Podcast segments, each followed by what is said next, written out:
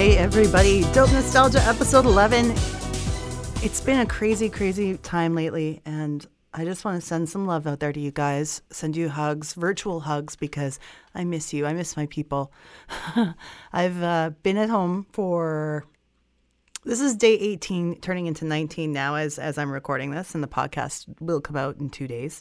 Um, so yeah, and it's it's been tough. It's been tough, but I'm getting a lot done, which is nice, and I'm sure you all can say the same. So, um, if you guys want to share some of your stories from quarantine, um, what kind of music you've been listening to, um, some some feelings about the podcast, whatever you feel like doing, shoot us an email. You can hit us up at dope nostalgia podcast at gmail.com or check us out on our social media pages too. You, you know what to do. This uh, episode is going to be a supersized episode because I have so much information to share with you. Um, we're talking to the lead singer of Mr. Big, Eric Martin. He agreed to come on the show, and uh, man, that was a beautiful conversation. Um, he really put me at ease. I have to say that one I felt really comfortable chatting with him for as long as we did, and it was a long chat. That's why this episode's going to be massive. Um, because not only will we be showing playing the interview right away, we're going to get right to that, and then we're going to have my guest, my friend Kendra, who is a massive Mr. Big fan. She's also a singer, vocalist, songwriter in her own right. She's going to be coming on and reviewing some of our favorite Mr. Big tracks, and also talking about how we felt about the interview with Eric. So that's coming up shortly. But first, let me give you a little bit of background on this amazing group. They're called Mr. Big. Wikipedia moments. Mr. Big is an American hard rock supergroup formed in Los Angeles, California in 1988. The band was originally composed of Eric Martin on lead vocals, Paul Gilbert on guitar, Billy Sheehan on bass guitar, and Pat Torpey on drums. They are noted especially for their musicianship and have scored a number of hits. Their songs are often marked by strong vocals and vocal harmonies. Biggest hit? The, this one, you know it. To Be With You was a number one single in 15 countries in 1992, and Just Take My Heart was a huge hit as well. The band takes its name from a song by Free, which it covered on the 1993 album Bump Ahead. Mr. Big remained active and popular for over a decade despite internal conflicts and changing music trends, releasing four studio albums Mr. Big, Lean Into It, Bump Ahead, and Hey Man, Guitarist Paul Gilbert departed the band in 1999, and Richie Kotzen was brought on as guitarist and vocalist. The band released two more albums with this lineup Get Over It and Actual Size.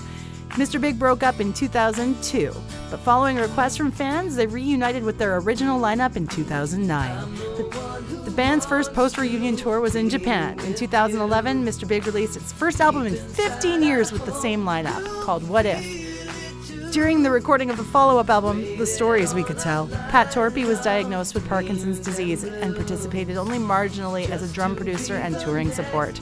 The band's ninth album, Defying Gravity, came out in 2017, was its last record involving Torpey. He passed away the following year. Not wanting to continue without Torpey, the band intends to release a final studio album, conduct a farewell tour, and disband. Mr. Big is frequently cited as an example of the big in Japan phenomenon, where a musical act is disproportionately more popular in Japan compared to similar groups. They're one of my very favorite rock bands of all time, and I was delighted to speak to this gentleman right here, Mr. Eric Martin. When was the uh, last time you came to Canada? I was well. I mean, are you Sault Ste. Marie is uh, where I was about two and a half, three weeks ago, uh, which is uh, that is um, I was on the the Michi- the uh, U- United States side, like on the border, uh, Sault Ste. Marie, mm-hmm. Michigan, playing a, a, casino, a couple nights there with. Uh, I play with these two guys, um, like an acoustic trio, and it's one of the guys, PJ Farley, bass player for uh, the band Trixter from the 90s. Uh, oh, right. Yeah, really nice kid, really good bass player. And another uh, guy named Ben Hans, H A N S, but he, he's a percussionist, which I think is funny. Ben Hans. Um, and he plays with Kip Winger. um, we, me and Kip and a couple of the other '90s rockers did a couple shows last year, and I, thought Ben was fantastic. So me and Ben and PJ, we kind of been doing this casino circuit once in a while. Um, it's you know it's like it's my day job. Mm-hmm. Way you know it's like a little side project. It's not really a side project. It's just like you know making gas money and feeding my ego. That's it. well, um, Sault Ste. Marie, I've never been to. I know this is a really large country. It's hard to get out far east there. Um, yeah, uh, it was uh, it it was snowing so bad, like five six six inches of snow. It took us. We flew to Detroit, and then we we drove. PJ and I drove uh, about five six hours mm-hmm. uh, up the you know windy roads up to Sault Ste. Marie, and um, just like just so much snow. It was unbelievable. It was like The Shining, and then and then we we showed up and we um, the next night we were supposed to play a private party, and basically what it is is that they had a, so it was, it was a ballroom that we played on Saturday night, and on Friday night we they said uh, we're going to bust these people in. Basically, it's the losers you know, like they they lose at the all the craps tables and everything, so they're going to give them a show and then send them on their way. And that's pretty much what we did. We played in fl- front of all the blue hairs and all the you know the poor souls who lost their shirts at the uh, casino at the blackjack table. So we played a little private party there, and then the next night we it was open to the public, and we had a really good turnout for acoustic rock show. It was like 400 people. It's pretty crazy. No kidding. I know that's that's really good for this age for an acoustic show. Yeah, and I'm sure like those intimate shows are, I would say, I wouldn't say they're more fun than playing in an arena, but it definitely probably has its own element to it that's you can't get anywhere else. I I, I absolutely love it. I mean, I've played the big stages all over the world, and and still do with a lot of other projects as well as Mr. Big. Mm-hmm. But but when I play the acoustic stuff, oh, I just love it. I, I love the sort of fear factor of it. It you know it's the up close and personal, but like they're they're hang on on every word, every emotion, every crack in your voice, every blemish on your face. You know, yeah. it's, it just it, it's basically you're playing in front of your parents or something, you know, or playing in front of your, you know, in a living room with your friends and, and family. It's it's kind of scary, but it's it's exhilarating. I love it.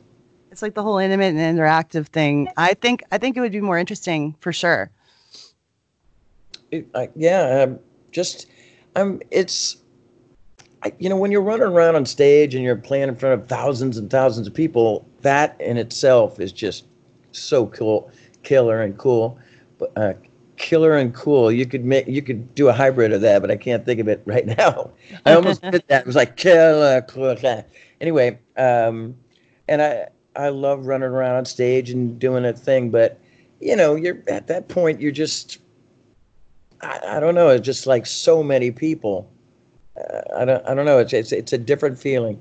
It's exciting to be up there, but it's a lot more exciting when people can, you know, I I write the songs that make the whole world sing, you know, and I want to I want them to hear it, and I and I want them to hang on the lyrics, and uh, uh you know, I, I like um, in Mr. Big, mm-hmm. I'm a little bit more kind of I'm I'm a kind of believe it or not, if you know me or not, I'm I'm not that way in person, but on stage, I'm kind of the quiet one um, just you know shut up and sing do your job you know and, and, no i mean i have a good time but uh, my role is i'm not you know chatty but on uh, when i do the acoustic stuff oh man it's it's i'm the biggest clown in the room and um, i just have so much fun just chatting away and telling stories about uh, um, the songs and stories about the road and and just ha- uh, it's it's kind of part comedy show and part uh, acoustic soul show, you know. Mm-hmm. I um, I have a series of questions I'm going to ask you. Um, I'm going to start with obviously the beginning, but not too much because there's a lot of that stuff I can just find on Wikipedia, right? It's or you know knowing Yeah. the band's history and those- having uh, having been a up there. having been a fan myself for for so many years, uh, I want to ask some maybe some more in-depth questions, um, like the song 1992. It seems to Uh-oh. already it, so, it seems to already tell the story of what happened from the sudden success of "To Be With You." Um, What made you decide to tell that story through writing the song? Well, Paul Gilbert wrote the song. Uh, he, it was on our uh, our last album. I mean, there may be other albums in the future, but as it is now, that's the last album, Defying Mhm. Gravity. Um, he, I don't, I, truthfully, I thought it was a quirky, corny kind of song when he brought it in, and it, it was a little too like, it, it, it, it spelled it out. It was like revealing, you know, and everything. But what made us do that? I don't know. I mean, Paul brought it in. Paul writes these quirky kind of songs like Green Tinted 60s Mind from the past. And That's one of my favorites. yeah, mine too. Mine too. I, I, I absolutely love that song. All the changes, the lyrics, the Oh yeah. uh, the melodies are just so so cool. It was such a unique song, and if we didn't have that song, it wouldn't have opened the door for me to to bring "To Be With You" into the to the fold, because uh, the guys were all like, when they first heard "To Be With You," they they were like, "Oh yeah, it's a good little song. Yeah, that's cute. Yeah, maybe we'll consider it." But when Green Tinted made the album, then "To Be With You" is like it it it scoot right in. Um, but 1992, you know, it's just a quirky little song that Paul wrote, and and it's um, you know most of the things that guy writes is everybody loves, and and it, I didn't I didn't like it when I first did it, and then I started doing it live, and the crowds were just loving it, so I was I was married to it. Okay. I um I the more I listened to it too, it really grew on me. Um Yeah. and I often destruct, describe you guys as a super band comprised of really elite rock talent. Now, how did you all find each other? Um, there was there's a friend of mine who's a producer and a guy who is finds all these guitar players and kind of gets them all gets them started. He uh, he found Paul Gilbert and and I think Vinnie Moore, maybe Steve Vai, um, Tony MacAlpine. His name is Mike Varney, and he had a, a label back in the day called well, it, it still could be going. I don't know. Uh, it's called Shrapnel Records, and it was Okay.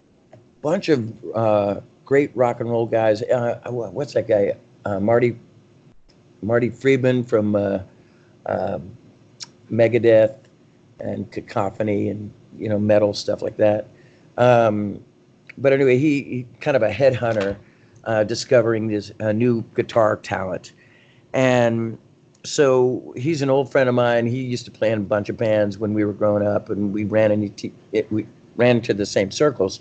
Anyway, he gave me a call and said, "Hey, you know, what are you doing?" And I, I, I was doing some solo projects, and I was signed to a Capitol Records, but it any minute now I was going to be dropped. You know, I just had that feeling it just wasn't going anywhere.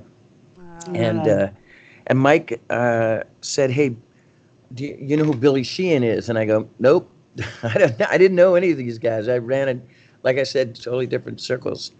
And um, he's he goes, uh, he plays with David Lee Roth, and I go, "Oh yeah, the colorful one, you know, the, the guy, the, the bass player, and the whole bit." And he goes, "Yeah, uh, he's looking for a, a singer to start a band because he's no longer with David Lee Roth anymore." And uh, uh, Mike was notorious for doing those party phone call things, you know, when you put somebody else on the other line and you don't tell them. Well, he put he put Billy. Billy was on the other line, and and uh, Mike goes, "So Eric, you know, hey, Billy's on the other line. He wants to talk to you." And I'm like, "Oh shit, thanks, thanks, Mike." And and Billy goes, "Hey, you know, I love your." Well, he said he has a really low voice. He um, he said he really liked my voice, and he heard a movie soundtrack that I did. I wrote a song with Neal Schon back in the day for a movie called Teachers with Nick Nolte and JoBeth Williams. It was a good movie, actually, uh, for the 80s. But I wrote a song with Neal called I Can't Stop the Fire. and it was kind of metal for what I was doing. I mean, I was doing kind of Daryl Hall meets Paul Young kind of stuff at that moment, but uh, I gotta find this song. Oh, it's it's pretty heavy, pretty heavy, and '80s kind of, but pretty pretty rocking hard. Um, but Billy heard that song and he said, "Yeah, I love that, and I I love your voice, and I like the rock and soul element. You're obviously a Paul Rodgers fan. Bingo! He hit the nail right on the head, and and then the two of us went looking for other music uh, other musicians, and um, you know, he ran into." Uh, Paul Gilbert lived in uh, Reading, Pennsylvania, and he was a huge fan of Billy's. From uh, I don't know where he. I think he heard his Billy's old records from the band Talas. Oh yeah. And, yeah, and when um, when Paul he moved to L.A. and he uh, he was a part of some sort of a, um, uh, a guitar contest, like a shredder contest, and Billy was the judge, and he, Billy picked Paul, and I they became friends in that way, or I don't know the circumstances, but they were friends. And Billy is the one who suggested, "Hey, I'd like to bring this kid in to see if he could round out our band." And I remember when Paul came, first came in, and I was going, "Holy shit, who's this kid? He he's six feet. I think he's six four now. I don't know. Oh, is he? I shrunk. he got taller. um, but like six feet tall, super skinny, probably weighed a hundred pounds, maybe. Um, wearing some spangly clothes. He had his guitar had fringe on it, and he had. I don't remember what amps they were per se, but they were um, orange and green day glow, right? And it was like some long-haired, skinny kid. I'm going, and I'm I'm in the middle of the room with a piano, showing these guys my new songs that I wrote, and I and I look at Billy and I go, "Oh man, I don't I don't think I fit in this project." You know, I was totally, I, I just didn't I didn't fit in it. And then um, we auditioned a, a drummer, a friend of Paul's. That didn't work out. And then uh, Pat Torpey came in, and Pat had the same kind of.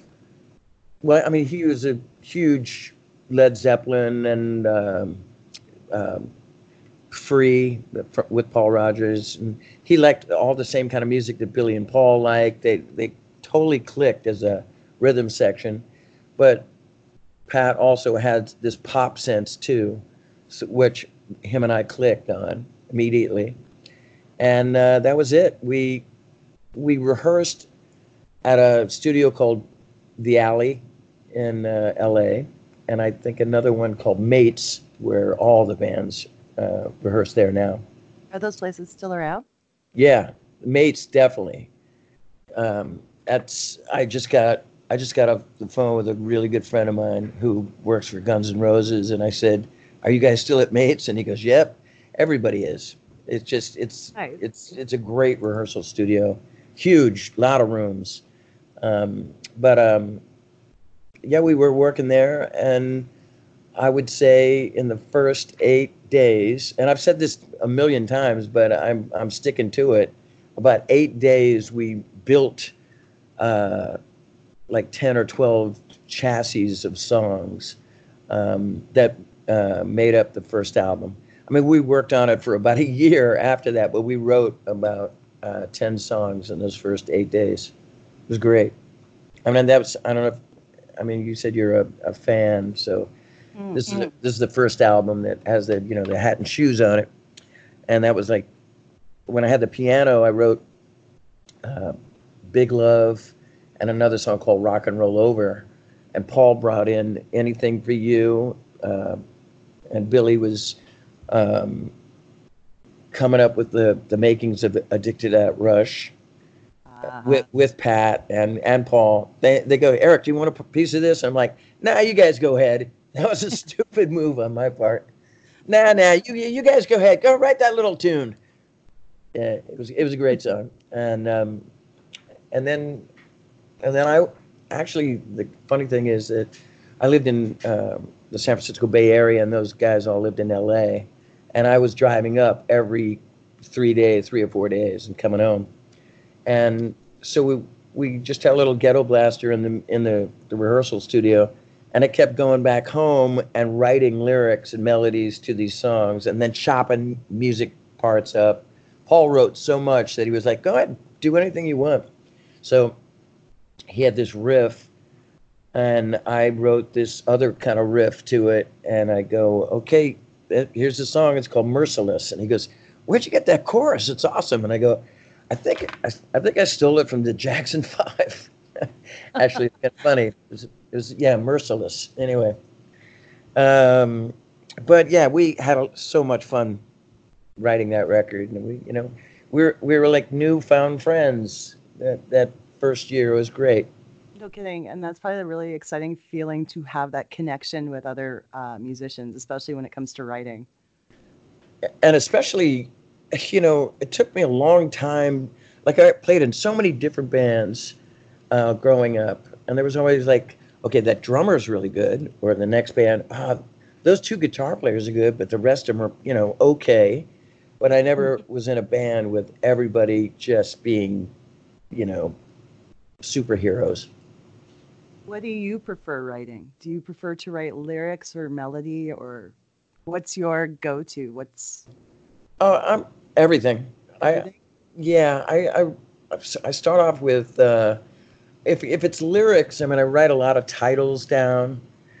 Constantly get books of titles and little little pieces of a lyric, and I'll just go back into those notebooks and something will click.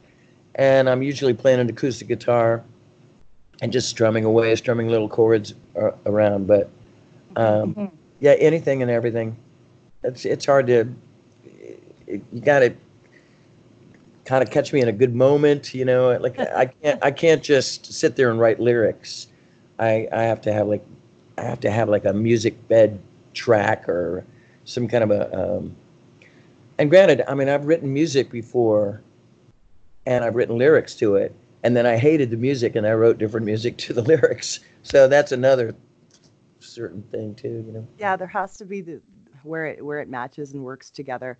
I'm a songwriter as well. I've tried to force lyrics I've written into into a verse and it just is like no this doesn't feel right. Oh yeah. You know what? I used to write poetry or my, you know, not poetry like I, I don't know, you know, the poets of, of the day, but you know, I just used to just write these rhyming little poetry lyrics or something uh, in the 70s and I had a book of that too. And then I used to. This is this was my first uh, introduction of songwriting. I would get together with people and they'd they'd have a little music idea, and I go, oh well, hey, let's see if these lyrics fit. And most of the time, all those days, man, none of that shit worked. It was terrible. I mean, I was cutting my teeth, you know, it was um, learning how to be a songwriter, and and I thought it was pretty good on the first album, but on the second album, Mr. Big, for uh, and I, and I've written a couple pretty cool stuff in the past, but nothing to shake a stick at, you know, as they say, or, or my parents used to say. But um, I'm sorry. Sorry, I was going to ask you about when you're writing, and um, like I think when we start off as writers, we do a lot of it by ourselves, but then when it comes time to collaborate with others um, I don't know about you, but for me, being new at the collaboration process, it makes me nervous. To, well, uh, it, it makes it, it made me nervous too. I mean, like on that Lean Into It album, um, well, first of all, you know, when, you know, I've been in a bunch of bands before, and I you probably have as well. And mm-hmm. When you, you know, you're kind of thrown into the lion's cage with your bass player, guitar player, and drummer, and you're like, okay, we got to make something work. And we were lucky pretty fortunate that we we clicked. Yeah. You know, um, Paul and I were kind of like the main songwriters, and then Billy would add some things, and then would come up with his own things, and then Pat, you know, he added his drum parts, but later on, uh, later on, like I would say, you know, a couple albums in, Pat started becoming. I didn't realize that Pat was such a writer, and I remember I think when Paul left and we got Richie Kotzen in the band, and uh, Pat brought in about five or six ideas that we all did I mean, he was he was great. Anyway, so you you have your band, your core band that you you're writing with, but writing with anybody outside of the mix is scary, just like you said. And so Yeah, yeah. on that Lean Into It album, I there was a song called um, "Never Say Never," and they uh, the powers that be, I don't remember who it was, publishing company or record company, said uh, we worked it out so you can work go write a song with Jim Vallance. And oh goodness! Wow. yeah, it was pretty cool. I went to Toronto, and I never, I think uh, it only been my second time in Toronto, so I uh, I went to his house. Or maybe it was Vancouver. I can't remember. I mean, oh my God, everybody looks the same. Uh, it had. What do you think? It could have been Toronto or Vancouver. Jim Vancouver. Jim Vancouver. Vallance lives. Yeah, he's uh he's a Bryan Adams guy, so they're both from Vancouver. Yeah. Right. That's right. Vancouver. That's right. I, I, I remember seeing the the uh, the whole skyline. I mean, he had a beautiful home, and we hung Mhm. out. And he had just um, wrote. He just wrote some songs for Aerosmith at the time, and I think he he just wrote. And this is a c- pure coincidence. I mean, I didn't know any music by uh, Aerosmith. That or I didn't know any new music, but I had this riff, and it was like da da da da da da. da. It had this kind of same kind of lick as "Love in an Elevator," and I hadn't even heard the song yet. And when I played it for him, and he goes, "Oh man, I just wrote a song with Steven Tyler called "Love in an Elevator" that sounds just very similar to that. It could be like, you know, cousins." And uh, and I go, "Oh man, I'm really loving this two song." So we wrote that song and if you listen to it, it it definitely has this uh, uh, elevator type of uh, groove to it. Yeah, I mean, and there's some little. uh, The chorus doesn't have it, but the but the verse does. It's funny, but anyway, I really had a great time working with him. I was super nervous. I was I, for the longest time. I just stood there and watched him write it, and I went, "Oh fuck, Eric, you got to buck it up, man. You got to you got to you got to move in." and so I just, I mean, he's he was just taking control, and in a good way because I was just standing there like a deer in the headlights, you know. I think that's Uh, what happens though. Is like for me, if it's somebody who's had a fair amount of success, um, I find it almost intimidating, and I'm afraid to look like an idiot in front of them. Like, what if I can't come up with the idea that blows their mind? You know?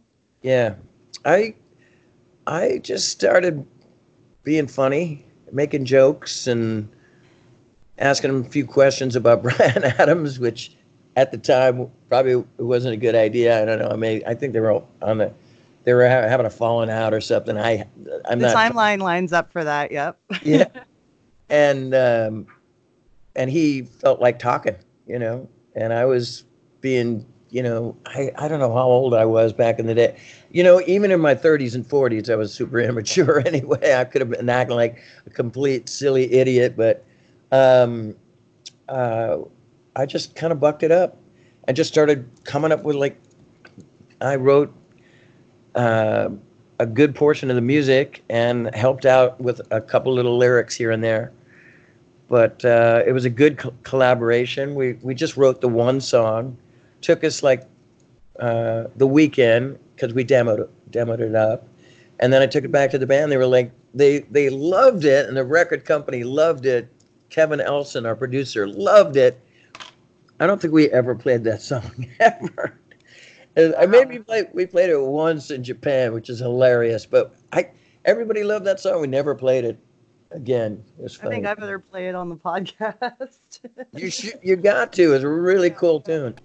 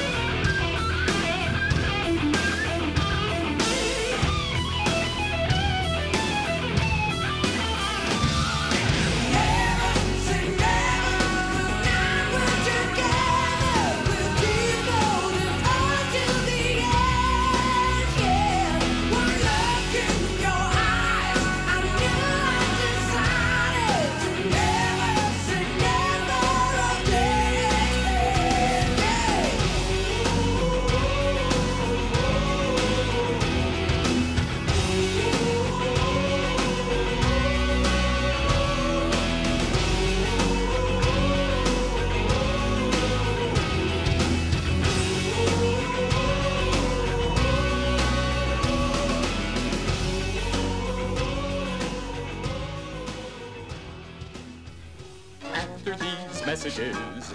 We'll be right back.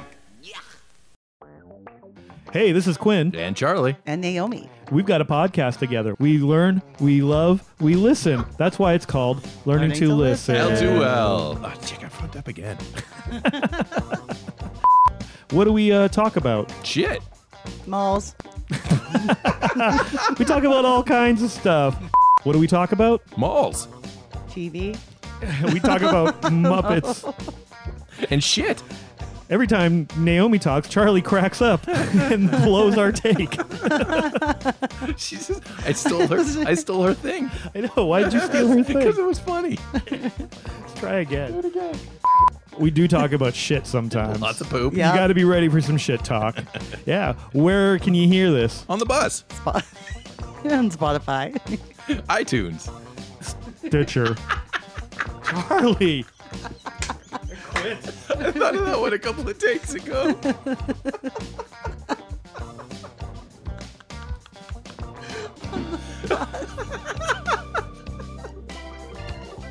Uh, yeah. So why don't you listen with us every Tuesday? Uh, you. Yeah. Shit. How do we end it? Just like this. There's probably enough in there, There's a lot of stuff. in give or take. You can get one solid take out of those 10 takes. Yeah. Or I'll just like record a different thing. Well, I was gonna say Just give up. that that'll be your job to edit Take a something. swing at it again next week if we don't like it. That's L2L every Tuesday morning.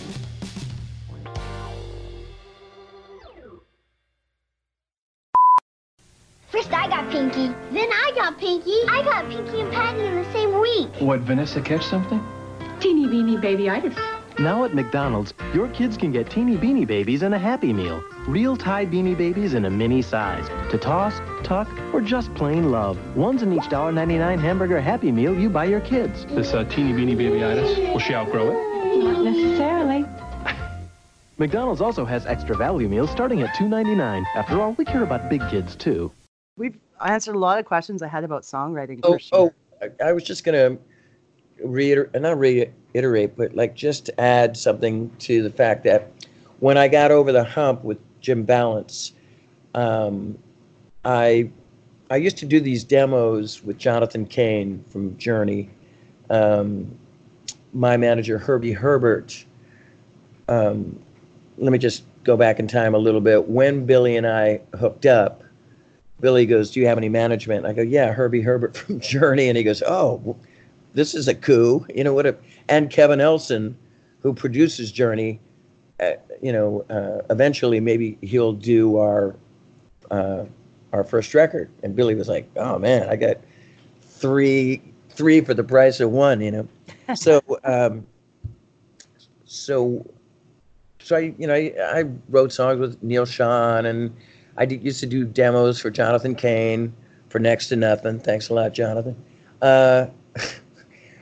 Because he, he lived pretty close, and we just did our demos, and we played a couple gigs together here and there, like acoustic stuff.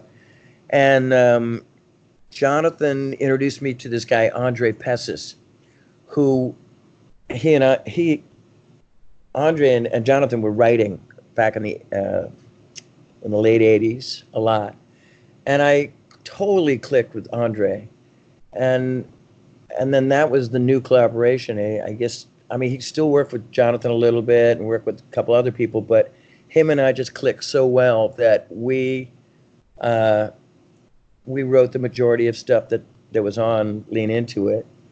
Uh, I mean, a lot of greats.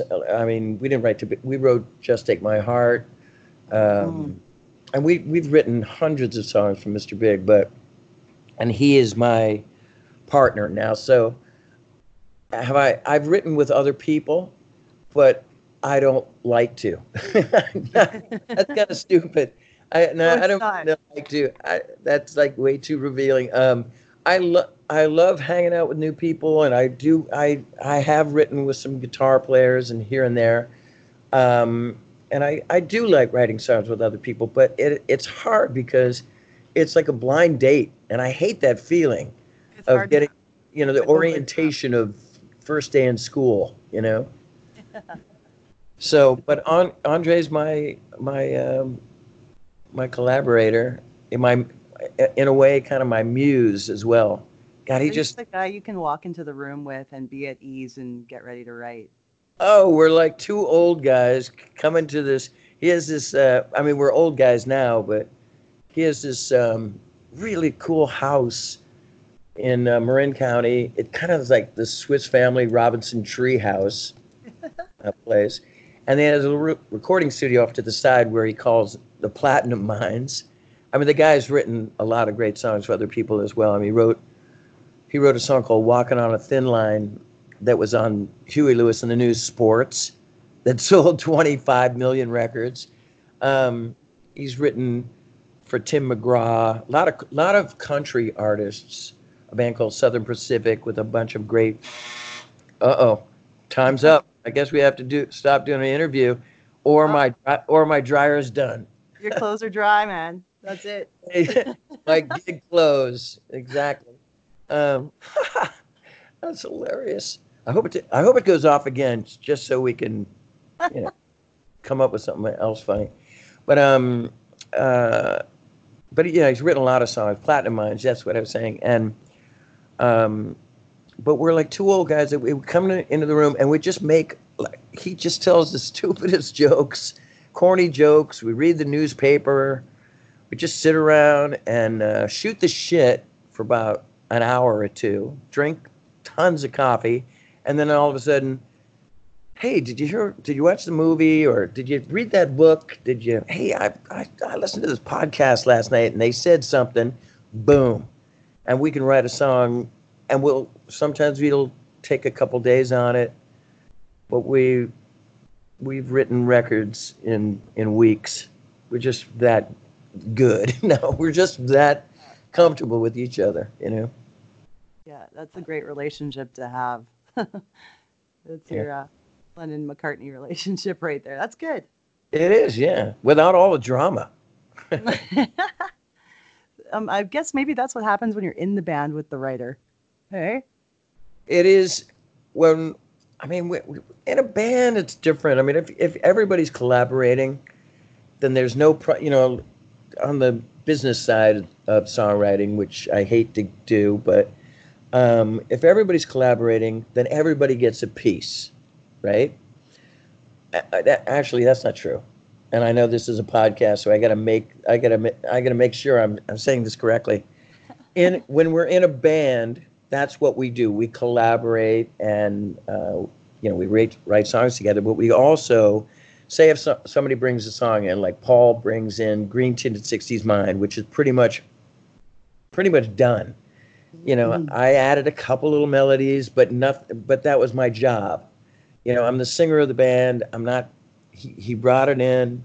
I'm not trying to take his song away from him, or like, or or you've got to sing that melody line, so yeah, exactly. And those lyrics, I, I asked him, I go, can we change some stuff? And he goes, well, I really would like to keep it the way it is. I'm like, ah, it's your song. I'm in the band. I'm a singer. That's what I do. I'm not trying to steal percentage, you know. And um, and that's the problem sometimes in bands, you know, where like, you know, it's it's kind of a sore subject. I'm not trying to. I, I like writing. I like the creativity part of it.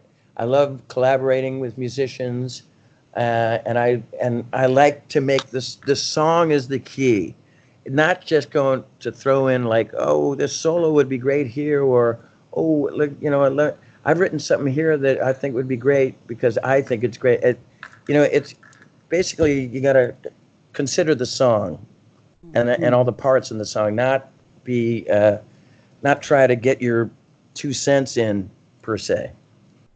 Anyway, sorry. I went, I went- yeah, exactly. It's something on my You're mind right. at the moment.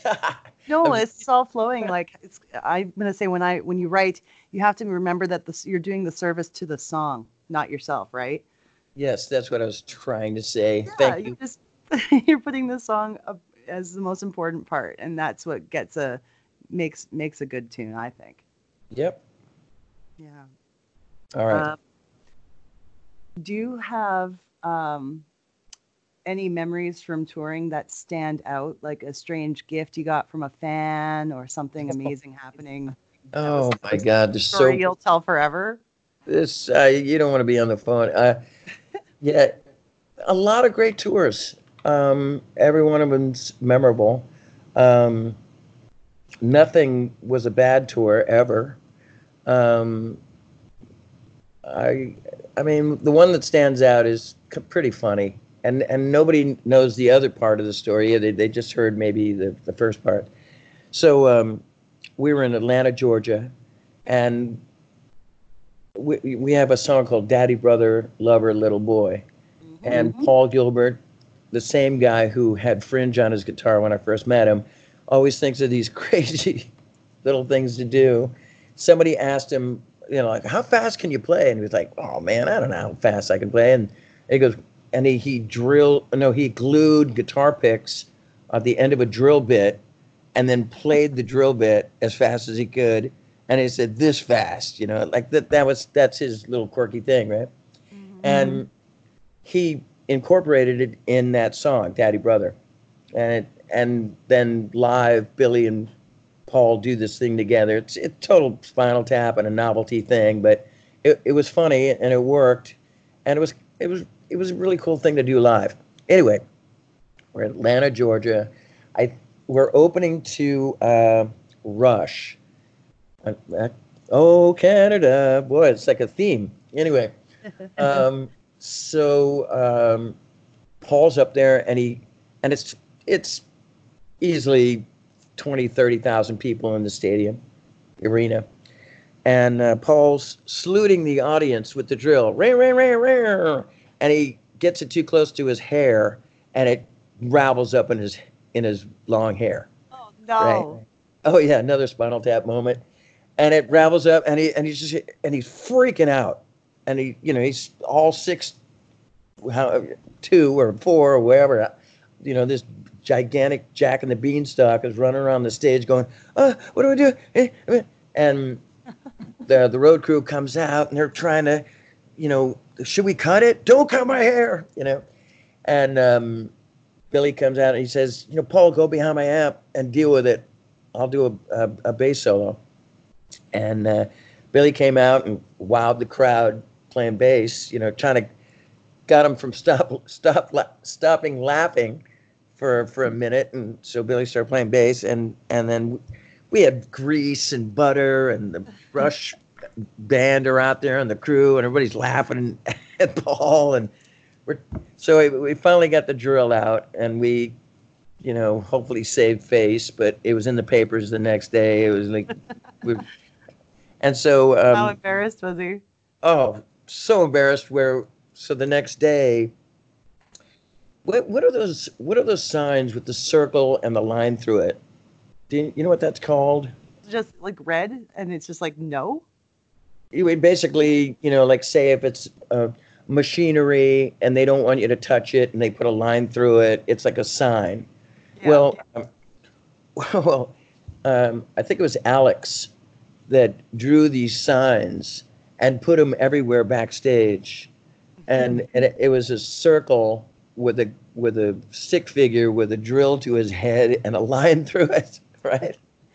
And and then when the part came, because we played the next night as well, the part came for Billy and Paul to pick up their drills for that song. Uh, Alex and Geddy, I don't think it was Neil. I think you know he's probably reading a book. Who knows? You know, and uh, well, actually Neil was like, I, I think he told me like I'd like to be a part of it, but those guys are the silly ones, you know. Um, and they they put electric mixers, electric toothbrush, maybe even a vibrator out there instead of like the drill. and, and, you know, water picks and all this stuff. It was just hilarious. So anyway, um, the the second part of that story. So we you know we finished the tour and it was hilarious and we talked about it for a long time. So the next year, we played in Atlanta at a small club. We were playing uh, headlining a show, and Paul thought it would be a joke to come out because we hadn't played in Atlanta since that the infamous drill show. So Paul came out and he had a, a wig on, a long haired wig, and he'd go out and he'd salute the audience with the drill for Daddy Brother because it was I think it was our first song, and he he went rah rah rah, and he got stuck in the in the wig, right? And he was going to pull it off, and everybody would laugh. Well, he's put the drill in the wig, but the but the wig got stuck in the hair. So it was like a whole new Spinal Tap moment again. What an How idiot! did he have his, how did he have his hair underneath there? Like, Well, he tucked his hair. He tucked his hair into the wig, and then he jammed this drill in, and the drill got stuck in the wig and in his hair. so, oh my God! I mean, I've heard, I've heard stories from people, you know, uh, falling off stage or getting too drunk to play. But Can you yeah, imagine if we'd had cell phones back then? Everything would be on video for the world forever and ever, immortalized. Oh, I know. Is it, is it, I know it's just a story. I know it, it, that if that's the way it was, man, we would be. Uh, God, what would happen to us? Poor. I mean, look, Kip Winger persevered from his, you know, Beavis and Butthead days. You know, I mean, Winger is a fantastic band, and Kip has been a, a phenomenal musician. But somehow he, you know, he got through it. I, I'm. sh- It's not that I'm sure. I, I know for a fact. I mean, he was pretty broken up about that for a long, long time. But oh God, what do you think that would do to our career with uh, the drill and the hair kind of thing? We would have laughing stock. No such thing as bad press. Ah, Uh, I, I don't know. I don't know. I, I wouldn't gamble on it, but you never know. Um, I just watched a Japanese YouTube video in which you and Debbie Gibson are on a show, and I think the show was called Mr. and Mrs. Vocalist. oh man, this is the part where I need that dryer to go off right now. There's Oh. something about Japan. I am absolutely fascinated with Japan, Oh, and I know you guys have spent a lot of time there. First of all, when they, when, um, had to be about maybe less than 10 years ago, um, Sony Records approached me in to doing a project where I would sing um, songs that were made famous by uh, female artists, uh, million sellers, Japanese singers, and they were they were man. I don't know if you heard Japanese pop or Japanese rock music, but it's really really good. I mean, a, a lot of lyrics and a lot of chi- lot of there's like five different lyrics and choruses, but you don't know that because it's in Japanese, right? But mu- musically, it's it's beautiful and some of innovative stuff. Anyway, so um, and I used to listen to this stuff on the radio all the time when I I do promo promotion with Mr. Big when I go to Japan, you know, twice a year since the '89. Anyway, Second home. Second home exactly and and it's a wonderful country. So um I, said okay all right i'm all right I'll, I'll i'll sing it. And they go yeah but we want you to uh you and your partner andre to take the synopsis of the lyrics and write your own lyrics to it. You know the stories of the of the stories that are on the record. And they also got some uh, uh, Japanese, English Japanese teachers to do it and everything's anyway. The first album wasn't that bad, uh, but the second and third album, me and Andre worked our asses off on it. But there was three albums, and they sold. The first album sold three hundred thousand copies, and I and I and granted, when they told me the name's going to be Mr. Vocalist, I went, uh, really? I didn't, really- didn't want to do it. I was like, uh, that's a little. Uh, I don't know what I was thinking of it. Just I felt like, oh God, people are going to think a conceited jerk or something. But um, it's a little obtrusive. But um, but then I did the record. It was great for for Japanese. Three hundred thousand records. I'm like, I'm in. I'm Mr. Vocalist. You know, hey, hey, Mr. Vocalist coming through, people. Anyway, um, so I did the three, and I did a Christmas album, and I think I did a rock album that were uh, male stars. I mean, it was great, lucrative. I mean, look, uh, you know, I flew to Japan. Um, they dressed me up in all these, you know, suits and Armani clothes and, you know, Jones from New York type stuff, hair, makeup, videos. You know, it was kind of funny because I'm known as, you know, the lead singer of Mr. Big, but then I was, I was like this pop star kind of guy, and it was kind of fun to pretend. and make a lot of money. and That's what I love about their Japanese shows are just over the top, and that's so much fun. oh, I did so many television shows where I'm wearing a fat suit and or I'm uh, you know uh, sliding down a slide with uh, chocolate pudding and uh, you know and there's naked people in the room, naked girls. It was the weirdest, the weirdest shows ever. Where, where I'm on this other show. I remember I think it was with Mr. Big, and it was Mr. Big, and it was like a sumo wrestler, and his name was Mr. Big and we were shooting frozen peas at our nose, shooting targets. I, I'm, I'm, I'm telling you, the, and that's a variety show, and people pay to see that shit. Anyway, uh, getting back to uh, so Debbie, which is so funny because I was just looking at these pictures recently. Uh oh, it's my big break in show business. It- It's another, it's a journalist photographer named John Harrell from Burrn Magazine. Hold on for a minute. While I, Yeah, I can wait. all right, hey John. Yeah. Hey, I'm doing an interview right now, and I'm Okay. I'm gonna call you back. Okay, how long? No, no, I'm gonna. Uh, oh, how uh, How long is this gonna be about Naomi? Um, I can wrap it up in like 20 minutes or so, whatever's better for you. Okay, sounds good. You got three minutes. Hey, No, I'm kidding. hey, hey, hey! Oh, that's that's really nice to do to a fellow journalist. You jackass. Later. All right. All right. So uh, I hope you put that on the podcast. Oh, it's staying. And- oh, you got to remember that John Harrell. He's he's the one who um, he's taken hundreds and hundreds of photos. You, you know the um, okay, you know the magazine Burn magazine from Japan. It's like B U R R N apostrophe. Um, Okay. It's a famous heavy metal. It's the famous Like- heavy metal magazine. Is that like Japanese Kerrang? Yeah, exactly. A lot, tons of pictures. But John takes all the uh, covers. I mean, Metallica, Mr. Big, Ritchie, a lot of Ritchie Blackmore, um, like every band that you could think, but um, not every band that you could think think of. Just the ones that are big in Japan, you know. But um, Aerosmith, you know, he and he shot a, a lot of um, inside stuff, inside uh, jackets for Mr. Big, and as well as a bunch of bands. But his like his main band is Motley Crue, I think. And oh, I'm sorry, Motley Crue and Ozzy Osbourne. But he's he's a pushy bastard. and his you can you could just wait for your interview. But anyway, um, so um, so Debbie, I was just looking at these pictures of her and I at like some couple restaurants having a couple drinks. Really, really cool lady. I, I liked her a lot. And uh, and they they go, yeah, we want to do a, a like a king and queen pop album. And when a Mr. Vocalist and Miss Miss Vocalist, I think. And I'm like, uh, okay, Debbie Gibson. And and granted, she's probably looking at me going, what am I singing with this heavy metaler? And I'm obviously I'm not heavy metal, but like in her mind, you know. And uh, Before she'd actually heard you sing? I don't think she's heard me. I think she might have heard "To Be With You."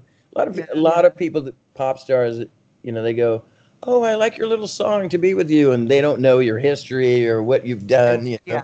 Yeah, It- yeah. it's kind of cute. Anyway, um, but when we worked together, I mean, it was, you know, she she got she got look, she was really really cool, but she got a little schooling, a little bit. You know, go, oh wow, you're big in Japan. You think? Anyway, so you know, I'm I'm not being I'm just being a little cocky right now, but she was really nice. I really liked her a lot, and we did do a duet together, and I remember the song, and it was uh, it was okay. You know, I, I didn't. I thought. I don't know what she thought, but I I thought I didn't mind singing with her. I didn't. I I. I didn't mind it at all. I mean, I thought it was, if it was in the United States, I'd be like, eh, really? But in Japan, it totally works. I mean, Yeah. Mr. Vocalist works. Um, but uh, I thought there's we- I thought we were beating a dead dead horse a little bit with a Mr. Vocalist, Miss Vocalist, you know, Mr. Vocalist, son of Mr. Vocalist. I don't know. I don't know what what it could have done, but um, after There's that. something yeah. amazing about Japan though, where it's like people appreciate more. I guess you know, like Well, they- they, the audience can't get enough of, of, of the music. When they lock in, they don't like everybody. Trust me, there's a lot of bands who come to Japan and for some reason they don't come back financially or the band breaks up or whatever. They don't come back. And, and it, it's almost like you have to campaign. Back in 1989, when Billy first went over there to do some clinics and talk about Mr. Big, um, we were in Japan promoting way before any record uh, came out, and we c- continue to do that. I mean, we went we went to Japan first, promoted it for for weeks and weeks and weeks, came home, then went back, promoted it some more, and then played shows, and then came back and came back like I'm telling you, like twice a year for since 1989, and campaign and campaign, and like not everybody did that. Everybody just kind of like, oh man, they treat you like the Beatles, but you don't have to do, and you don't have to do anything. Well, yeah, you do. yeah, You know? And I think the audience, just to reiterate what you just said, the audience does appreciate that. Um, when you get these letters and they go, "You're my treasure," and your your music is, is you know, uh, I mean, a lot of people have said that to me over the years, where your music is and lyrics have touched me and everything. But you know, Japan was the, the every letter is like that. It's kind of crazy, but Well, you see, you see videos of the fans and the arenas and just like crying and the excitement and you know. oh you yeah, know, they love rock and roll. Yeah, Naomi, feel it. I'm you, they do. They love rock and roll. They love that energy of. And there's that Japan, out of any place. Uh, I mean, I, Germany loves their metal, and um, you know, South America loves the rock and roll as well. Um, and USA, you know, we're kind of we're dictated by radio. Yeah. You know, we we didn't used to be.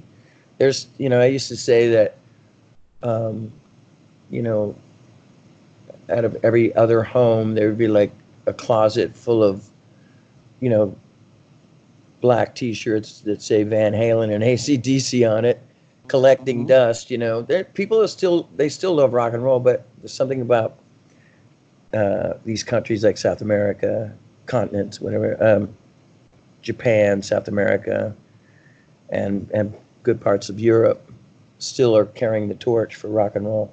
Yeah, and And they're still Canada. actively What buying, yeah, buying the new music, right? Yeah. What about Canada? Canada's a lot like the U.S. Um, I think that, and also Canada has its own homegrown system that's built in where um, our radio is regulated that it, it has to play a certain amount of Canadian content on the air. So Mhm. it's it almost creates. Um, it's supposed to be an incubator for our artists to be successful elsewhere, but Mhm. that could be that can be looked at in two ways. It could be looked at as breeding mediocrity, Mm. or or it actually is helpful for people who deserve the boost, right? I So- think it is. I, I you had me there. That you know, there's the thing about the um playing Canadian music in Canada. I mean, and or new stuff as well. I, I but I, I was also I was talking about do Canadians still love their crunch guitar? Yes, but I think it's just the same as America where it's not it's not big. It's not like what's on the radio. Right. What's, what's on the radio is pretty much what you, is on your radio. I mean, we have a few Canadians, obviously, we've sent down there to uh, to infiltrate the airwaves. But I mean, uh, yeah, um, rock shows here are still successful. Like I can go and see all kinds of bands at the casinos, and maybe not so many arena tours, but I get to see Okay. like Sebastian Bach probably twice a year at a casino. Oh, right on. So, yeah, it's still alive, and these these shows still sell out. Phew, good. yeah, so hopefully one day we can see you here too. Yeah, uh, you know, I, I on the side uh, kind of gig, I have, um, you know, if I'm not playing with Mr. Big or doing, I do a lot of acoustic shows in Europe, Is that And- under the uh, the Eric Martin band? It's it's just it's it's either Eric Martin or Eric Martin Band or what other name I could Eric and the Rivals, Eric and the Road Vultures. It's it's whatever. It's but it's still it playing. Um, well, I'll, pl- like I'm I'm going to South America in um, what is t- this is March so at the end of uh, May, and I've got like five electric shows, and I'll basically what I do is the promoter will turn me on to some musicians, and they'll they'll play together in a room of my of my songs, you know, solo stuff, a lot of Mr. Big songs, one new or two, maybe two new ones, and then they'll send the tapes back, and then I'll kind of talk to a promoter and say, okay, you know, I don't think the bass player is. uh, He needs to be a little bit more. He, he does. Everybody wants to be Billy Sheehan. Don't be Billy Sheehan. Just play. You know, just just play the four on the floor lick for the good of the song. Don't try to be Mr. Big. You know, just I know everybody wants to be, but you just can't. You know, so just no, no way around. it. Yeah, just be you. I, I'd rather, like, even when I play acoustic, and I play those Mr. Big songs, and I, I have an, um, an sometimes I have another acoustic guitar player and a bass player and a drummer, and it, we play it almost like say the Black Crowes would play Mr. Big. It's kind of countrified, country rock soul or something, you know, not trying to be uh, Mr. Big. I'm just playing the songs that I wrote. But um, so I'm doing the South America electric thing, and then then I have five gigs that are playing acoustic, and I'll work with other musicians, and and I have an acoustic guitar player down there that I work with as well, and I have the same kind of. I'll have a band in Europe. I had a band in Italy. I had a band in Nor- Norway. I had a band. Um, couple players. I just got back from the Czech Republic about a month ago it, it's that kind of s- thing. It's like Chuck Berry, you know, like the stories of Chuck Berry, where he coming in with his little briefcase and get up there on stage, and some band would just know, all right, Lucille and A, let's go, and that that's how it is. That works out great. Oh, it, it's so much fun. Um, but um, I have this side, uh, I have this other side gig. It's there's this guy named Tobias Sammet, and he created this rock opera. There's no uh, narration, or it's not like Trans Siberian Orchestra. It is that there's a lot of people on stage, but and there's no Christmas music, but it's it's that it, it's that big, and it's called Avantasia, and they're headliners, man. I mean, I never knew anything about the metal world, but I'm knee deep in it, and I have been for the last six years.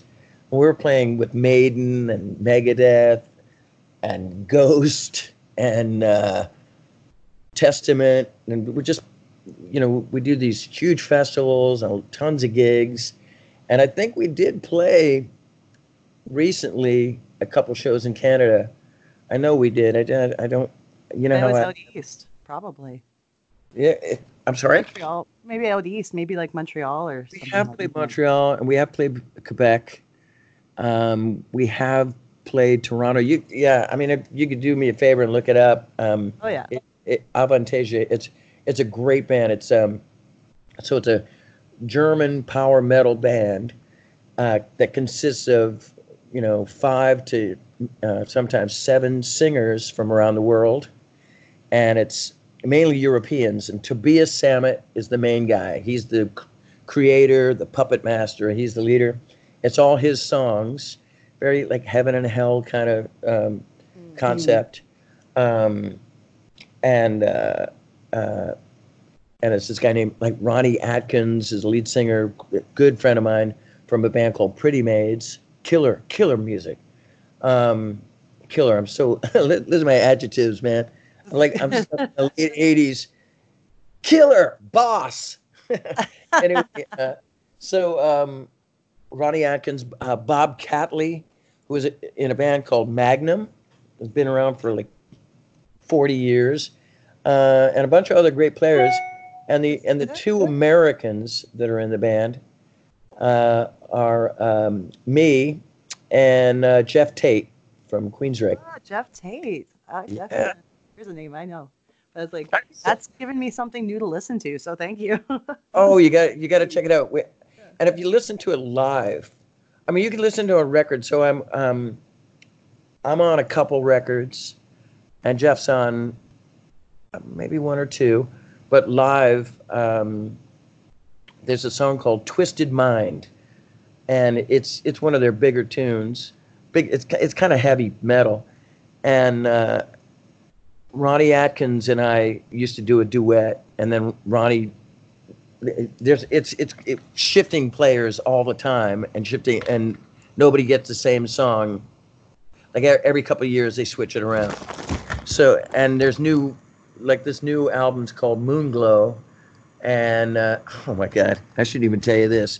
I know people are gonna like this is my drill moment but it turned out pretty good. Um, uh, I, I was waiting for tobias to write me a some great song to to sing. And he goes man i've been loving this pop song lately and it's totally it's not nothing to do with our sound or or anything but he goes i just love this song and i and i know we can like dirty it up a little bit and give put some distortion on it but i think you ought to do maniac. And i'm like He's a maniac. That one. it, yep. And i go i go what? I go what to what? Come again? What? And he goes yeah. He goes i just love it. And the and my our the crowds will love it. And i go i go look man we headline wacken germany which is like 90000 metalheads i go you want me to get killed? And, and he goes no no trust me it's going to be great. And we've already done a 60 to 70 show tour already. We've done it. We did it uh, all last year and then we played a few shows in January, and then we're going to do some more in in uh, June, including Wacken again. And so I've I've already done like like I said, 65 shows, singing "Twisted Mind" and singing. Uh, I have a, I I have like about four or five songs I sing, and each guy gets four or five songs. It's a three-hour show, but I've already done "Maniac," and I'm I'm I'm alive and well. I'm okay. I, nothing nothing bad happened. And the and the first one to come out, to, Tobias would say, he goes, "This is the only guy that could do the song." Right?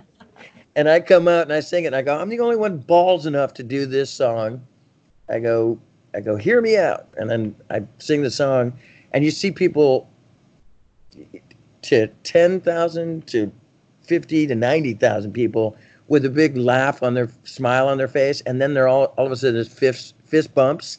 Now, granted, granted, if I told the same story to James Hetfield, he'd probably punch me in the face. But um, it it it was that was one of my biggest fear factors right there.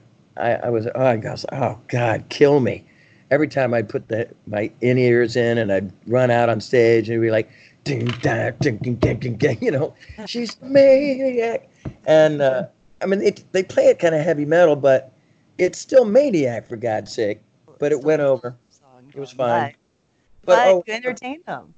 but here's the thing I want to say that so me and Ronnie Atkins sang Twisted Metal, but if you look li- look on the last li- 2019 tour, me and Geoff Tate sing uh, a duet on Twisted Me- Twisted Mind, yeah, and you got to check it out. It's really really good. And, I, and there's there's a live version of me doing it on uh, one of the Avantasia records, like a double album.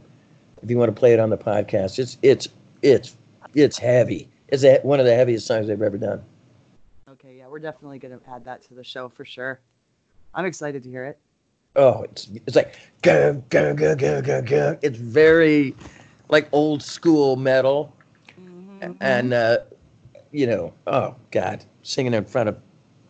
I I've played so many shows with these guys. I mean, like I'm telling you, the six years, and they've headlined all these fests: Sweden Rock, Hellfest, Wacken. I mean, Mr. Big, we did Wacken, uh, 2018, and we were loving it. We played in front of 20,000 people, which is still 20,000 people. But I'm telling these guys, right before we're, you know, driving to that part of Germany, guys, it's going to be 90,000 people. because for the last three years in a row I've done Wacken with Avantasia, and Billy goes, "Well, there's not ninety thousand people." I go, "20? 20 is good," you know. Anyway, it's kind of, but yeah, I, I love playing with these guys. I Googled Avantasia with Geoff Tate and Eric Martin doing Twisted Mind in 2019.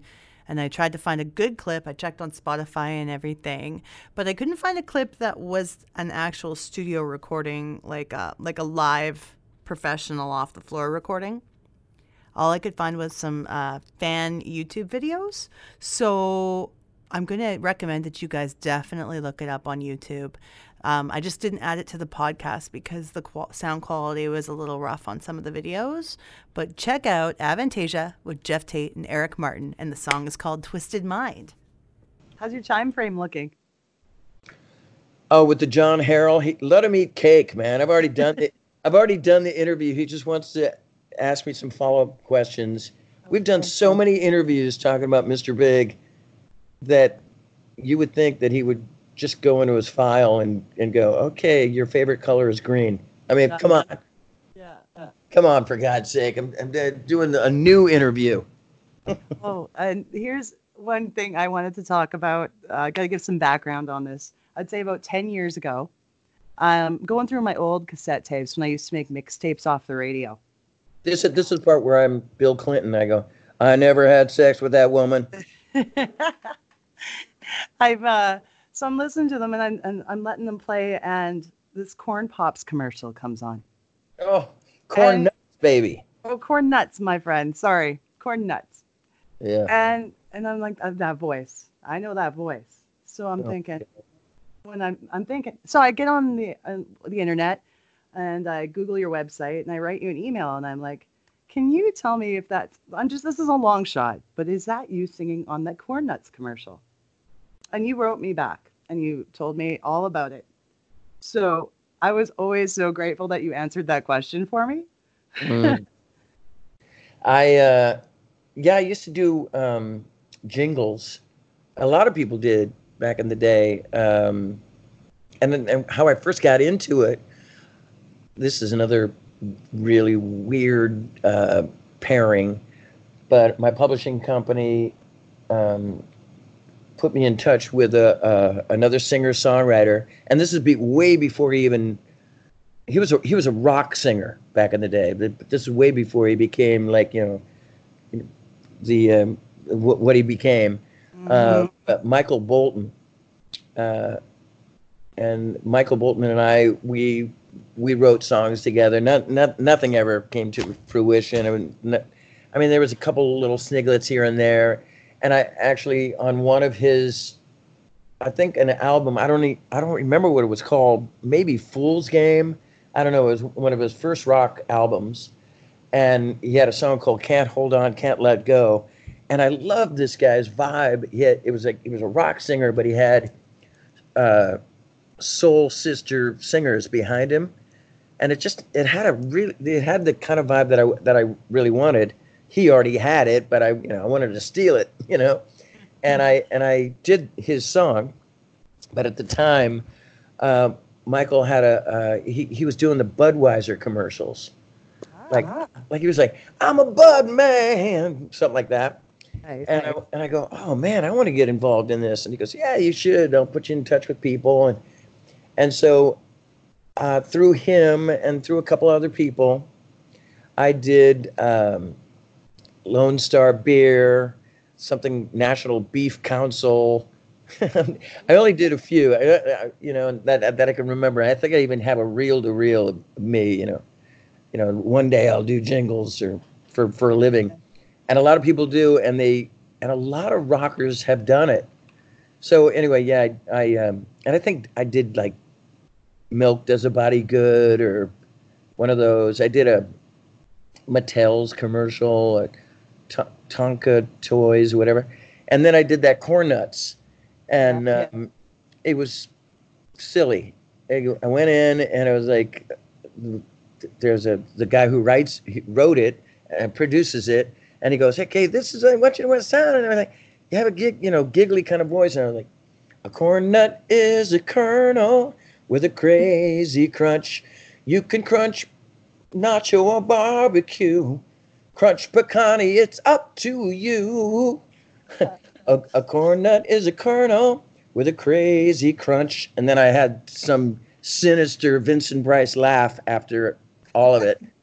And um, I was in Portland, Oregon, doing a promotion with a friend of mine, Bill Prescott, was a DJ. And I'm we're doing this interview, and he goes, "Okay, we'll, we'll be right back with Eric Martin from Mr. Big. Uh, we're gonna cut to a commercial. We'll be right back." And they cut to a commercial, and it's that frickin' corn nuts commercial. And he just played. Did he know? Well, we Did just well we just played um, uh, at the time. I think we just played like "Big Love" or one of the songs that were on that first album, or, s- or right in the beginning of the second album, maybe "Alive and Kicking," and and then he's listening to the commercial, and we're talking over the commercial, and he goes, "Hold on for a minute, what is that you?" And I go, "Yep, that's me. I'm everywhere. I'm all over the airwaves." Anyway, and anyway, it was hilarious, and and I think it was with Billy, and Billy's like, "Oh my God, you're a whore." That's a great story. I love Hey it. man, it it was, and it it, it put um, it put ramen on the table. That's all I gotta say. Absolutely. hmm Um, I was going to ask you uh, for a deep cut, a Mr. Big deep cut. That's uh, Oh yeah. that is one of your favorites that you wish would have been a single. On the Deep Cuts album, is that what you're saying? No, like any of your album tracks from Oh, any yeah, we- albums. well, I we- call them deep cuts usually. Oh, okay. We had an album that was called Deep Cuts that had um, re-recorded and you know uh, added uh, strings and stuff like that to all of our tunes. It- it- and "To Be with You" is on it, which was pretty much the same as it was. But um, yeah, uh, so the deep, so this, um, I don't know. I mean, I've got so many. Um, I mean, I, I, I love to be with you. I love it. I, I there's I don't hate the song at all. I've sung it a, thousands of times. Every every time I there's times where I wake up at five o'clock in the morning and to do a radio station back in the day and go, oh God, please don't ask for that tune. You know, it's a hard song to sing at five o'clock in the morning, but I I love it. I love the simplicity of it. It's a true story. Um, I love the I, I love the music. I love the I love the modulation. Great harmonies, Beatlesque. Um, uh, but I would say, uh, God, I kind of. Do I have? Can I name four? Maybe. Yes, yes, you can. Yes. Um, I like. I can't even remember what I wrote it about. It's such a weird song. Um, probably one of those. Every uh, a lot, lot of songs of mine are like uh, uh, self-help tunes or some satirical, lyrical content. There's a song called "My New Religion" um, that I wrote. I think it was on the "Get Over It" album with Richie. Um, "Promise of the Moon," which is a ballad that I, I, I was hoping that the record company would uh, pick that as a single, um, which I think it was on Bump Ahead, which is our third album. So we had "To Be With You" and "Just Take My Heart," and they they climbed the charts. "To Be With You" is number one. "Just Take My Heart" went up to 16. It was it was still on the charts when we were doing Bump Ahead, and the record company goes, and they didn't ask me to write any. You know, we need a hit. It wasn't anything like that in the beginning. And I just wrote that "Promise of the Moon" song, and and everybody loved it. And I go, yeah, we were going to release this as a single. And then the record company came, give me that next "To Be With You." I was like, what? Yeah, it's, as they do. And that's when uh, I was. We already finished the record, and it was everything was super frustrating. And um, that's when Paul goes, "Oh, do you hear that? An, an angel got its wings." Uh, I don't know if you heard that or not. It was a ding. Somebody's I did. messaging my kids. Um, but that's when we came up with Wild World, and that was the single. And it was a great song, and it was a. I really like what we did with it, and, an- and it's another fun song to sing live. But I I really loved Promise of the Moon. I love the lyrics, and and another true story, and another really good uh, melody. Um, rocker wise, I think Daddy Brothers. I love it. I don't know. There's just so many. I mean, I, I know you're going to name a song, and I go, "Oh, I love that one." I'm going You know? to. I'm Or, going to. or you're going to name a song, and I go, "I hate that one." You- that, and if you do, say so. the ones that uh, spoke to me, songs I was listening to that I wish I'd wrote, kind of feeling I had was songs like "Where Are They Now." Ah, dude, I thought you were gonna. Okay, th- so on that album that I was telling about, you, you said you'd like to call it Deep Cuts, but I I had a record, mister Big Rig, Deep Cuts. That's where I discovered that song. Yeah, I- was gonna say that right off the bat. That were you gonna say that song in particular? Exactly that same song because Nice.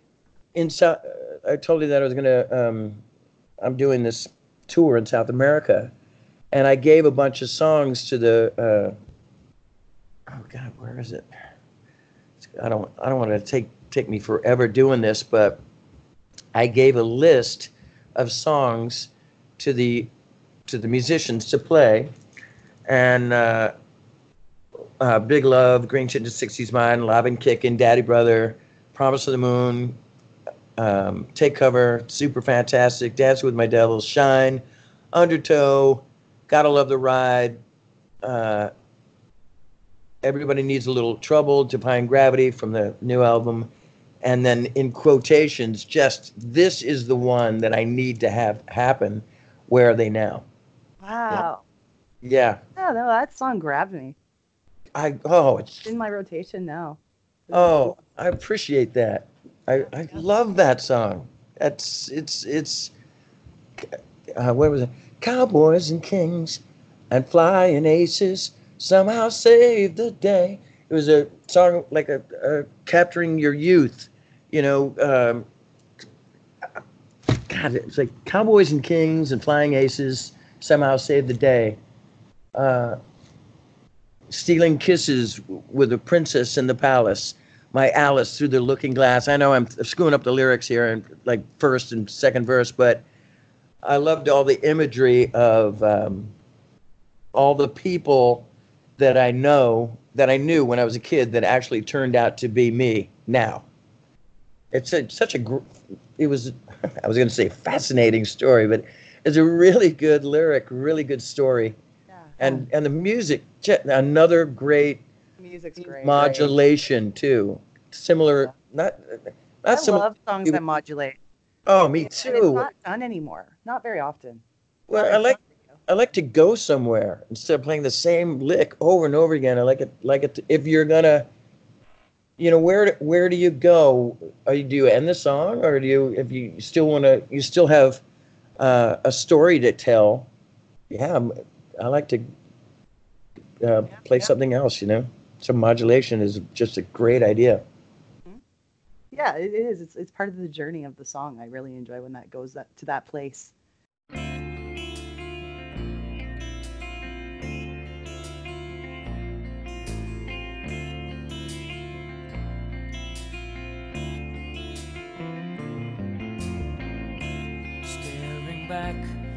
Inside my mirror.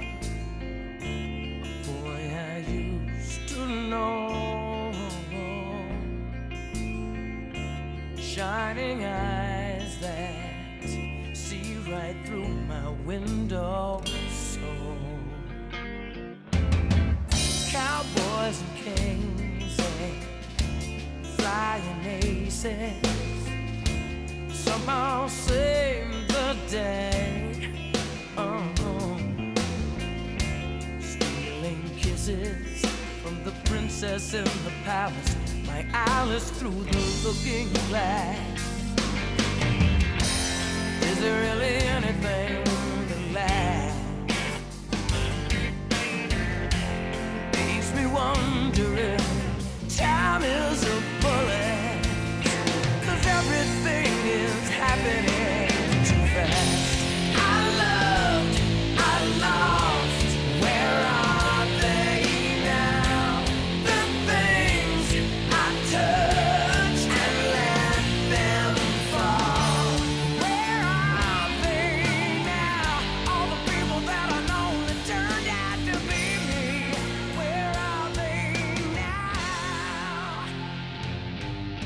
Okay, I was gonna name a couple more tunes that I really did. Oh man, you had me. I, I, I, when you said deep cuts, and that's what you call it, and I said we had an album called Deep Cuts.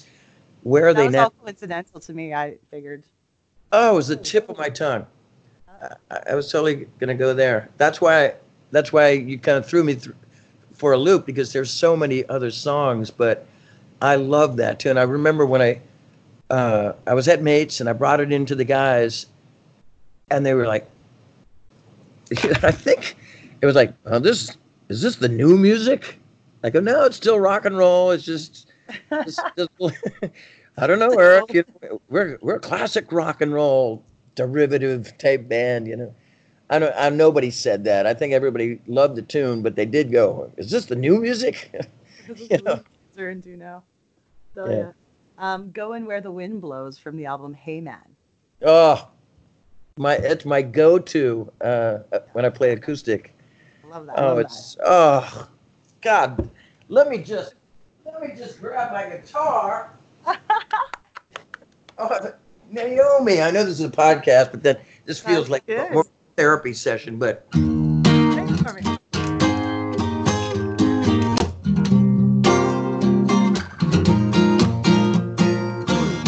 yeah, this lick, like Yeah. I should stumble on my. Yeah, I love that song.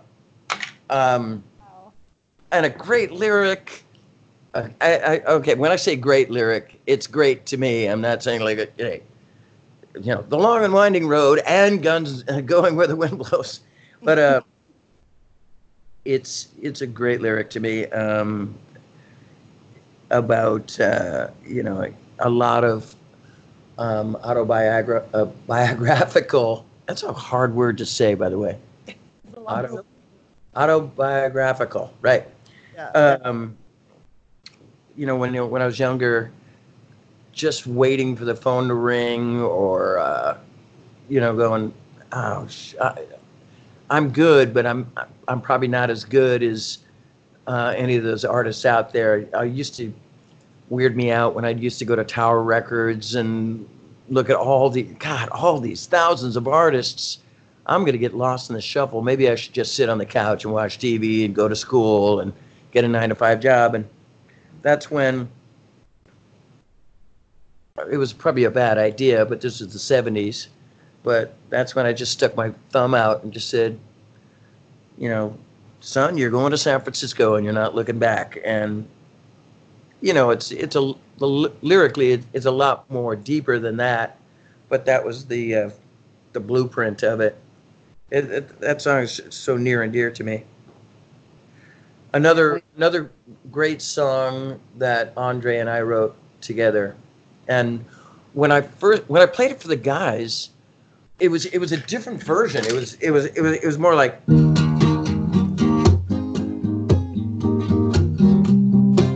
Almost like uh,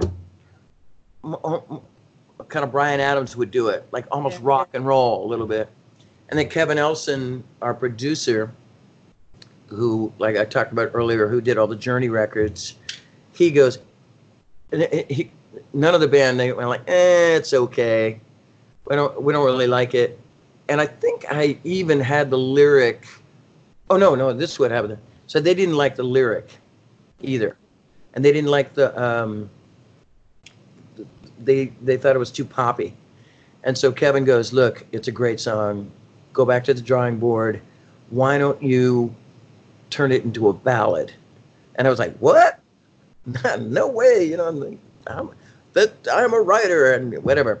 I went back to the drawing board, did turn it into a ballad, almost like a Crosby, Stills, Nash and Young kind of song, or that vibe. And Andre and I tried to uh, rewrite the lyrics, and I think it was like, uh, oh, it was so stupid. It was like black and white rainbows, or we we were trying to get all psychedelic, and then and then we just went, oh, we didn't say fuck those guys. We just said, I think we just said no. We're we're sticking uh, true to what we believe in, and um, we just stayed with it. And when it was a ballad, everybody loved it, and I and I didn't even question the lyrics. I, I looked at Kevin. I go, Did, do you think they like the lyrics? And Kevin he goes, I don't think they even care at this point. I think I think they really like the, the, the beautifulness of the song now. It's it's it's it's really pretty as a ballad. So there you go.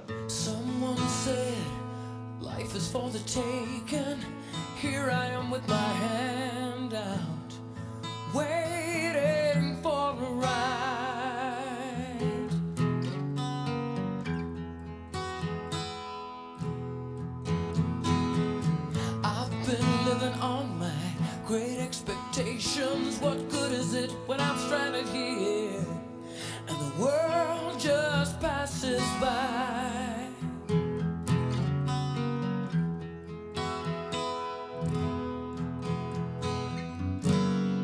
Where are the signs to help me get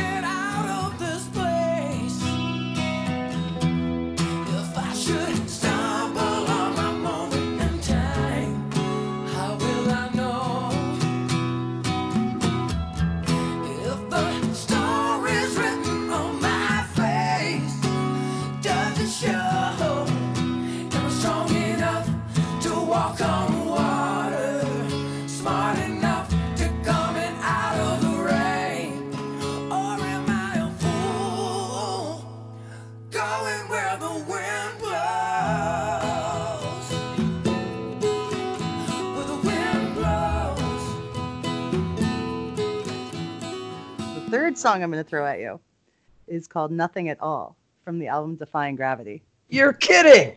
I love it. That- oh man, you're kidding. It's Okay, got a sex, it's got this sexy, dirty groove to it, and a really cool uh, melody line structure and chord structure. You're freaking kidding me. That was the one I wasn't good. Okay, I wrote it. I, I wrote it, and I was gonna say that was the one I was gonna hate, right? this, There had to be, you, you thought I'd pick one that was going to be like, nope, no good. yeah, it was like, right? Yeah. It's like, and so quirky lyrics. Um, it's like, uh, tell me what it is, what you want, what you really want it now, something like that. Right? A couple years later, and he goes, "What you can't do when when you're by yourself. Speak now, or forever hold your peace now." So he was like, Nice. Those verses are really raw, raw, and like, Yeah, and he goes, Where do you stand with your feet? Yeah, it was cool. Um, I had that song for a long time, a long time. It was one of those ones that I kept going, Hey, what about this one? Nah, doesn't kill me. you know, for years. And I know, I know. And I go, Oh, well, well, listen to this. What about this part? You're, you're going to like, I go, do you like that? Eh, it doesn't kill me. I used to hear that a lot. And uh, and then that Defying Gravity album came out, or, or we were writing it, and we had six days to come up with 10 songs because Kevin Elson had, he only had a window of opportunity to do the record. Paul had some clinic things that he had to do, or a tour. And I didn't want to do that Defying Gravity album. Right, I did want to do it. I, I had just written uh, a piece of music that Paul had, and I wrote some lyrics and melodies to it called Defi- called uh, it was the title of the record Defying Gravity. And I was writing this other idea called um, Everybody Needs a Little Trouble, and then. Uh, and then Kevin goes, "Okay, well, it's the fifth day, guys. Man, you need a couple more songs." And it, it's so frustrating doing that record, only having six to ten days to to to basically submit songs or write songs and record them, put uh, put the music down and sing it and sing harmonies on it. It was it was a bitch. Anyway, here I am again, knocking on the door. Hey, what about this one? you know and they go yeah that's cool so fine, right? yeah i don't i don't it was okay. I I, I, I really like the song. I like the funkiness of it, kind of kind of kind of Living Colour kind of sound to it. I didn't necessarily. I think what Paul did to it was good, but but uh, okay, I don't want to put my foot in my mouth because I I I think Mr. Big is great. Whatever they touch is pretty pretty golden. I mean, they're great players, but all those other records we used to go into the uh, to the rehearsal studio or mates, like I said, and when we'd come up with a song, we beat we not, we wouldn't beat it to death, but we would we would make it as as as good as it could be, you know, and and and, and record. Uh, I mean, play it. So when we got into the studio, it was just perfect for, for us, and we didn't have a chance to do that. We just wrote it, or we we brought a song in. And we all sat around the piano or sat around the thing and just kind of hashed it out for about 30 minutes. Recorded the song for about 30 minutes, and then I went and then I went into a different studio and sang it. And when I came out, they were already working on another song. It was kind of, kind of, uh, you know, a cake factory a little bit on that record. It's not like And- the ideal way to to put things together, is it? Yeah it was it was it was really difficult. I'm not trying to bring it down or there are a lot of people that there are you know like yourself they like you like 1992 and i can't believe you like this song. You're the only one that likes this you're the only one that's ever brought this song up. I it I don't know. I'm like listening to I had everything on your Spotify and I just had to hit random on everything. god so random I, I, I listened to it, it caught me and then I played it again and I was like, Yep, i mean i thought it was this reaches me.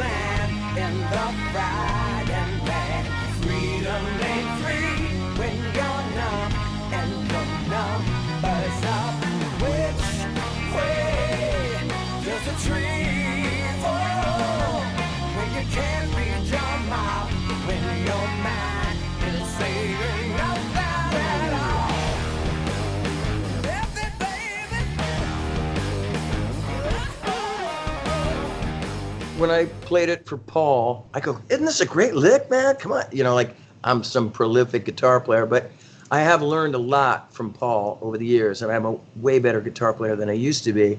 But I go, Paul, listen to this quirky King's X meets uh, it's some prog, you know. This part. Uh. I go, man, that is dope, right? like I know what I'm talking about.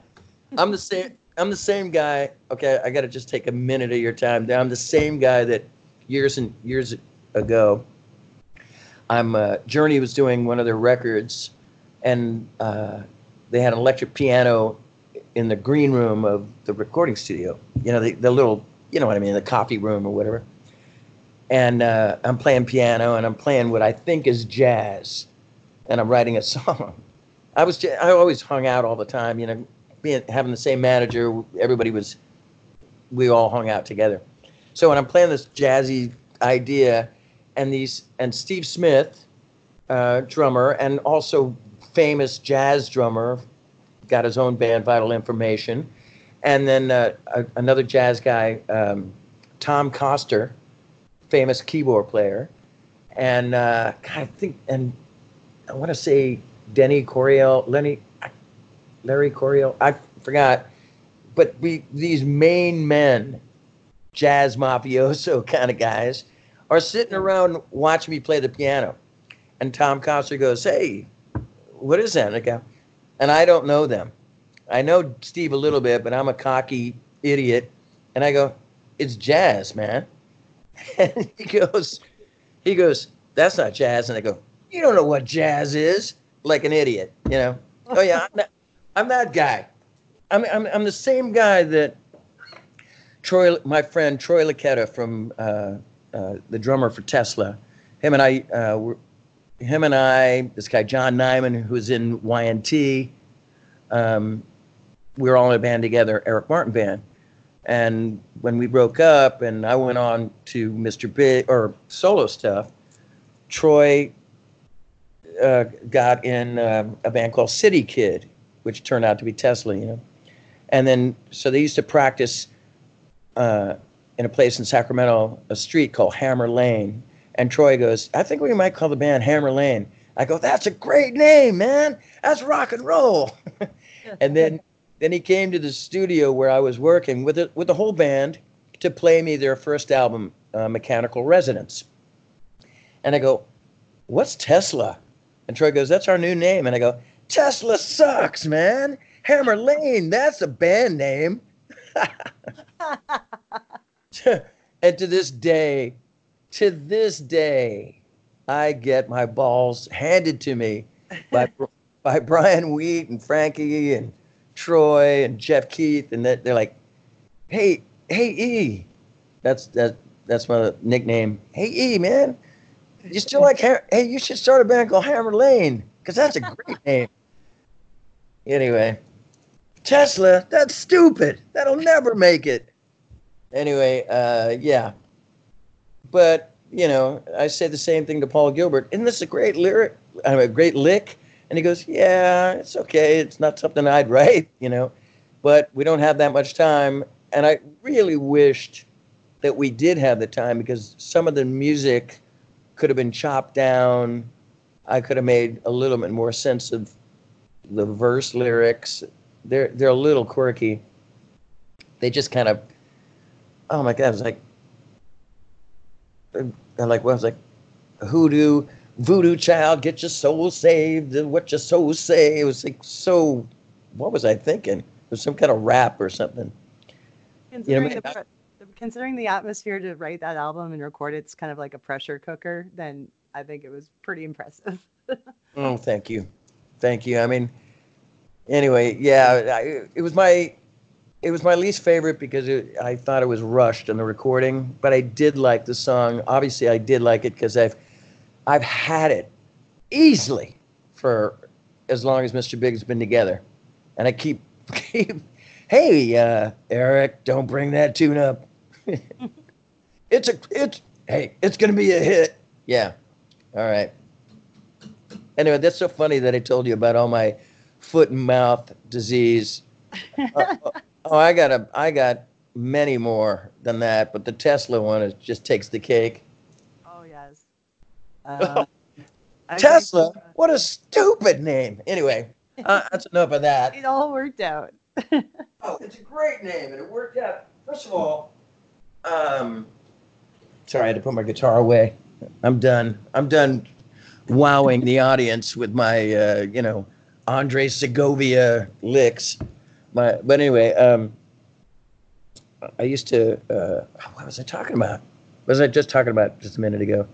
And brain fart. foot in your mouth. Oh God, I can't remember. I'm just I'm racked with it because I I've I've done that a lot. Where I just go, eh. It's that time of the show where we would like to thank Analog Brewing here in Edmonton for being the official beer of Dope Nostalgia. Located at 8620 53rd Avenue, Analog Brewing is one of Edmonton's award winning breweries. Look for their retro video game cans at your local liquor store or their growing number of tap handles around the city. Or better yet, go visit Adam and Brian in person. Their tap room is open Thursdays through Saturdays from 4 p.m. until 11 p.m. and enjoy $6 pints and an everyday low price of $13 per four pack on their retro styles with a Z so you know they are 90s kids. That's Analog Brewing Company at 8620 53rd Avenue, Edmonton. Open Thursdays through Saturdays from 4 p.m. until 11 p.m. Analog Brewing, official beer of Dope Nostalgia.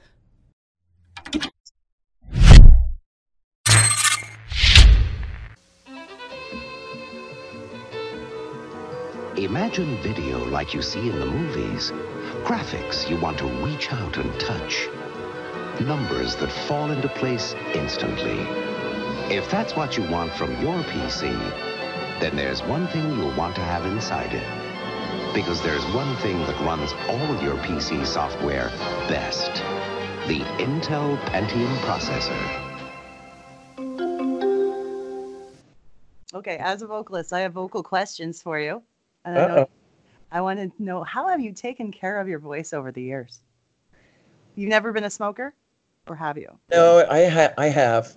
Yeah. I ha- I'm on and off. Um, you know, it's. I'm. This is not. This is like truth or truth confession, truth or dare, or whatever. But I am not judging. I smoked for 23 years. yeah, when I, when I okay, it's a catch twenty two. When I drink too much, I'll light up a couple smokes, and uh, it's it's hard not to drink. You know, I'll tell you what, I've I've kept my um, I do vocal lessons. I do a lot of work, so that keeps it working. You know, as soon as you, when you when you do the work and do the tours, and then you come home and you sit on your ass for about two or three months till the next tour, or six months, or whatever, and you don't do anything and you don't use that muscle, then you're going to suck the first couple weeks of of uh, of touring and making records. So I've had the luxury of I'm I'm I'm constantly out on the road, but I'll tell you what I do to. Uh, I I mean, I've done everything to hurt the damn voice of mine. I mean, I'll I'll I I've done a lot of rookie moves in my day. I mean, I don't do do them anymore. But you know, going on the road and the first couple gigs, I'm like, oh, this is exciting, and then party with the fans or meet and greet backstage and people you haven't seen in- since a year ago, and you're like, oh, drink, drink, drink, drink, smoke, smoke, smoke, smoke, and and I'm always great after I abuse myself the next day, but it's the following day, I suck, and I've sucked about five times in my life. I have a long career, and I remember those five times, and they've they weigh on my shoulders. So Has, has I don't do those rookie broken? moves. Has have you had it like break on you in the middle of a, a note, like live? Oh, yeah, but that happens a lot when you sing 24 songs a night, you know, with Mr. Big. But um, yeah, it's cracked. I mean, that's kind of my tune. That's that's kind of my sound. Uh, I I'll have a little bit of it. It sounds like a cry for help, but it's not. It's just it's it's artistry. It is. It's it's emotion. Yeah. Over emotional. So yeah, I have a buddy who tells me no, that's it's called when you're it's the good crack, when your voice Yeah. cracks in the right place. Yeah, I um, but I do get I do get some sore throats the first couple weeks. About the first week, I'll get a I'll I'll definitely get a sore throat. But once I've done the gig, like every other day, or you know, back in the day, it used to be five six shows a week or more. I was younger, I could handle it. But nowadays, it's like about three travel, two travel, three travel. It's like that a little bit. And but when I play acoustic, it's it's a lot in a row. So that's then that yeah, that's kind of a different muscle. You know, I, it's mo- I can sing a lot more when I'm relaxed. But I'm when I'm singing uh, when I'm singing the the devil's music. I I I I use a different uh, way I sing, or if I have to scream over somebody. And granted, um, I used to use wedges monitors for years, but then I, uh, but also for the other years, I've used in in ear monitors, which helps so much. And um, but yeah, I, I will. I I I do get this sore throat, and then it just kind of locks in, and I can sing. I can only sing Mr. Big music for the the rest of the three or four months tour. But um, I do, you know, I got throat coat tea a lot. I I don't even know know if it's helping anymore, but I, I kind of like the taste of it, and I'm just gonna I'm gonna keep doing it. Um, all kinds of different throat sprays. I was thinking about. Um, I was actually thinking about writing a book, and getting uh, getting all these like um, uh, magical potions or whatnot from all these singers that I've met over the years. I remember this one time I was talking to Paul Rodgers about what he does to keep his voice intact, but he was talking to me, and all I heard was wah, wah, wah, wah. All I cared about was like, that's Paul Rodgers. I didn't even pay attention. Yeah. Idiot. Um, Imagine. Oh my God. He was like, oh yeah. And all I can think of is like a question going, uh, remember when you played Texas Jam and you, your tooth was missing? I mean, I swear to God, I'm a bumpkin. Um, so, uh, but there's all kinds of magic potions that people, uh, remedies that people will swear on. Oh man, from, from, uh, from black licorice to, uh, Nim Jam. Have you heard of that what one? is it? What is it? No. called Nim Jam. I think it's a, a Chinese syrup. You think ninjam? what Yeah. do you What do you think? From I can't even spell it for you because uh, someone just gave it to me one day and they're like, "Here, take this," and I was like, "Oh, yeah, okay." Nim Jam. Uh, I think it's Chinese. A Chinese secret. uh, no, it's from North Right. Carolina. You bumpkin. Uh, so, uh, what is it? Is it a tea? Is it a It's like a throat coat syrup. So you just take a oh, oh, teaspoon of it, right? and uh, yeah, I think you can get it at like the vitamin stores and like the herbal type of, you know, shops. I'm checking it out. Ramalama Nimjam coming up. um, there's another um, elderberry syrup is good. I've been I did that before I went on the road just recently. I was a special guest for these oh, really great singers. You would love them. Now that we're like really good friends, I know you so well that you'd love them. Um, they're called fr- called Frontmen, and it's front and M three N, and it's Pete Lincoln, the lead singer for The Sweet, um, Peter Howarth, uh, the singer who took many singers' place for the Hollies, and then Mick Wilson, who was the bass player and background singer for 10cc. And the three of them have a really wonderful um, vocal trio, and I was their special guest singing "To Be with You in Wild World" and "Just Take My Heart," and and I got to sing "Long Cool Woman" with them. It was really nice. But they turned me on to elderberry uh, syrup, and you make it like a little tea. And so, yeah, I'm divulging my secrets in my book, but um, I want to. I wouldn't mind writing like somebody should do it. Now, now it's in a podcast. Somebody's going to do it, but you know, I I know so many singers and so many artists and what they do, and some work and some don't, but it's worth a try. There's been so many times where right before a show, I go, "Oh my God, I have such a sore throat. What do I do?" right? And and I'm basically, you know, re, uh, throwing out a lifeline to. You know, I have a my, one of my friends, Jeff Scott Soto. Hey, dude, what do you do? And he goes, Okay, you mix this and you pour this and you you stir that. You know, you make this uh, potion, really. yeah. It Which is and usually, usually it comes out like, okay, it tastes like shit, but it works. yep. That's how it usually goes. I uh, I host I host a karaoke show and um, sometimes I like so I like to sing quite a bit and uh, when I'm not doing this kind of thing. Anyway, I was trying to do. I heard you. I heard I you. was- I heard I you. was- I, I did my research. I went. I I looked on uh, Facebook, and then I found a couple bands that you're in, or a band, one Oh, band that you're in, and I and I listened to you sing, and you, you rock. Thank you. Oh, thank you so much. I appreciate you. I was gonna tell you. I, okay, so I tried to do this song is my vocal nemesis. It's "Wasted Time" by Skid Row. Okay. You remember? I don't know if you've heard that song. I don't. I, that's why I'm saying. Okay. No, I don't. I don't know if I have.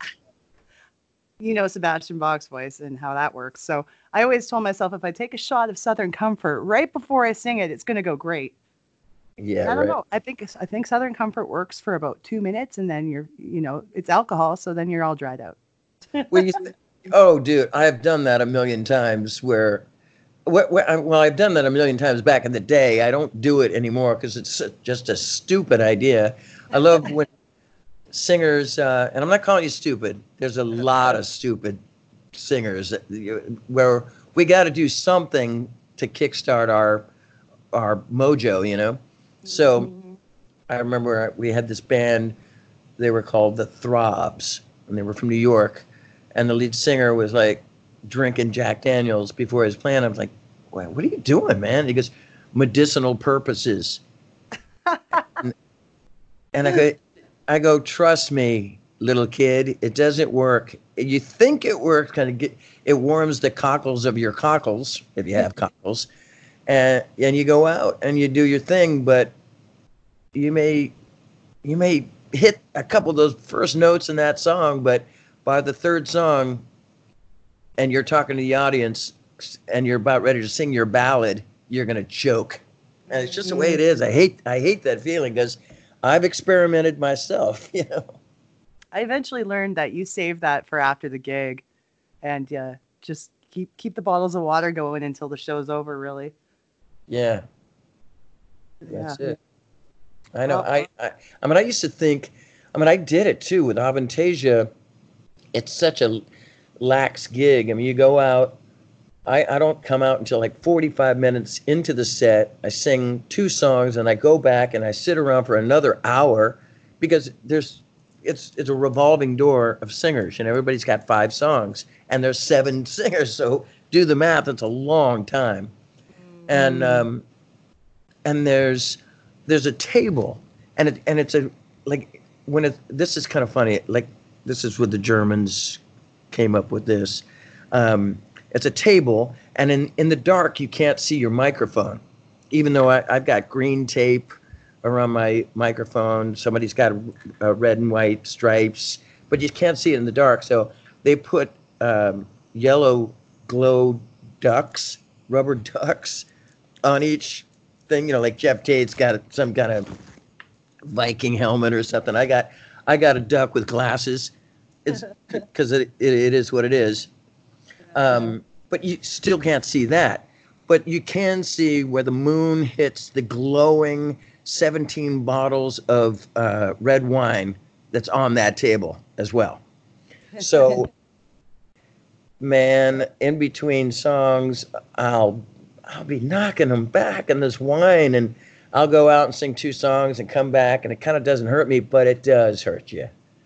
That all that alcohol, even though I just I I love being high once in a while, but oh my god, it it wreaks mm. havoc on your, especially as you get older. I mean, your throat just kind of squashes up a little bit.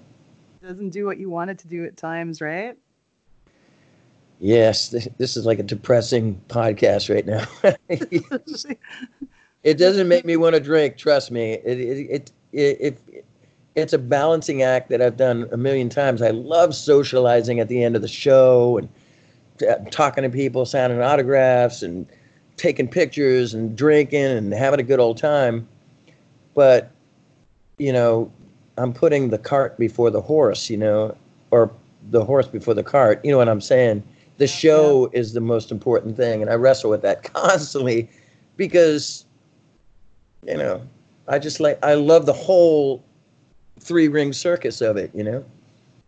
So, anyhow, I don't know if you understand. I'm I'm locked locked in my world. Um, but yeah, if you're gonna drink, it's gonna punish you. And the and the key to my singing existence is getting an eight hour sleep. Because if I don't, if you if you're really super tired, you're gonna you're gonna choke as well. Yeah, no, and like they say that you need less sleep as you age, but I just I don't find that to be true. Not yet. Who's they? The devil? Well, like grandparents, man, they get up, they sleep like five, six hours, and they get up bright and early, five, six a.m. I'm Yeah, a night owl, so I'm like, nope. Mm-mm. Yeah, but your grandparents are feeding the chickens, you know, in the morning, and or, or they're you know hoeing the the the garden, or I don't know. Your grandfather's probably still working to this day. Who knows? But singing is a different um, animal, you know. So yeah, you. And then, oh yeah, and th- this is classic. Okay, they. Okay, in your case, they would be grandparents. They, I have the powers that be in my life, always say, "You know why you have a sore throat? Because you talk too much." Right? because you you constantly are talking with people and you can't shut up. You just keep talking and talking, which is true. Oh, but the best is if you're trying to socialize before the show in a loud bar, and Yeah. you're just kind of like shouting at shouting at each other, and then Mhm. then go Or and do the show. Whispering. You, you can't whisper either. You see, you're damned if you do, and you're damned if you don't. If you're a talker like me or like you, and yeah, whispering will kill you too. Oh yeah, they taught us that whispering's one of the worst things you can do. Anyways, so now that we've we've schooled everybody. Yeah. Oh and and but but but what to do is yeah you got to get a good night's rest you got you know you know i know it's cliche but you know drink pl- plenty of water you got to keep lubricating yourself uh, like a lot you just got to keep going um, i was chewing gum on stage which didn't look good but it you know got my got the juices flowing um, I've seen people do that, and I've always wondered why. Because I'd be just- worried I'd choke on it or something. Oh, it doesn't look good anyway. It doesn't look good, but it because of the because of the juice, you know, the sal Yeah. salad or whatever. Um. Yeah, oh my God, I, I, there's so much, so many things what not to do, and and those are the most fun to do. I know it's moderation, is what it is. Mm. Well, I'll- I'm going to ask you a couple more things, and then I'm going to uh, let you be free. I was going to say, uh, do you have any special causes that you support that you want to tell people about to uh, get them involved? Well, I, no, I, I don't really have any causes, but I do get a lot of um, I get a, a lot of emails from people that say, you know, I have a charity, and could I Hmm. send the mult the cornucopia of Mr. Big's stuff that I've accumulated? I got tons of records and and CDs and posters and everything signed and everything. so I'll and if they're interested in Mr. Big, which they are, I'll shove it in a box or a FedEx and I send it to them just to help out. I do a lot of that. I just did one in Italy and and I just was just asked a minute ago, which I don't even want to look for it right now to show you how how Sister Mary I am, but I do um, I do give as much as I can. I just don't I don't have any of the the causes. You know, I mean, if not not really. I mean, I, I, I you know, I, there's people that have passed away in my life that instead of giving money to their family that they don't need it, they give give it to like a cancer program or something like that, or Mm. par- or Parkinson's Which- right. like you know, like where Pat Torpey, uh, our drummer for um, Mr. Big, and he passed away. People were directed to, um, you know, send money to Parkinson's, and I did that. My condolences to you guys on, Yeah. on loss Yeah. that for sure. Um, but Oh, yeah, yeah. Parkinson's is something actually a lot of us a lot of us deal with or have a family member or a friend. Right. So There was all kinds of things that was wrong with him as well. Parkinson was was the main thing, but um, oh yeah, I, every time I talk about him, it's just so. It's it's it's still fresh. It's so depressing, and I wish that I, you know, um, I'm when I told you about him earlier about how Pat had a pop sense.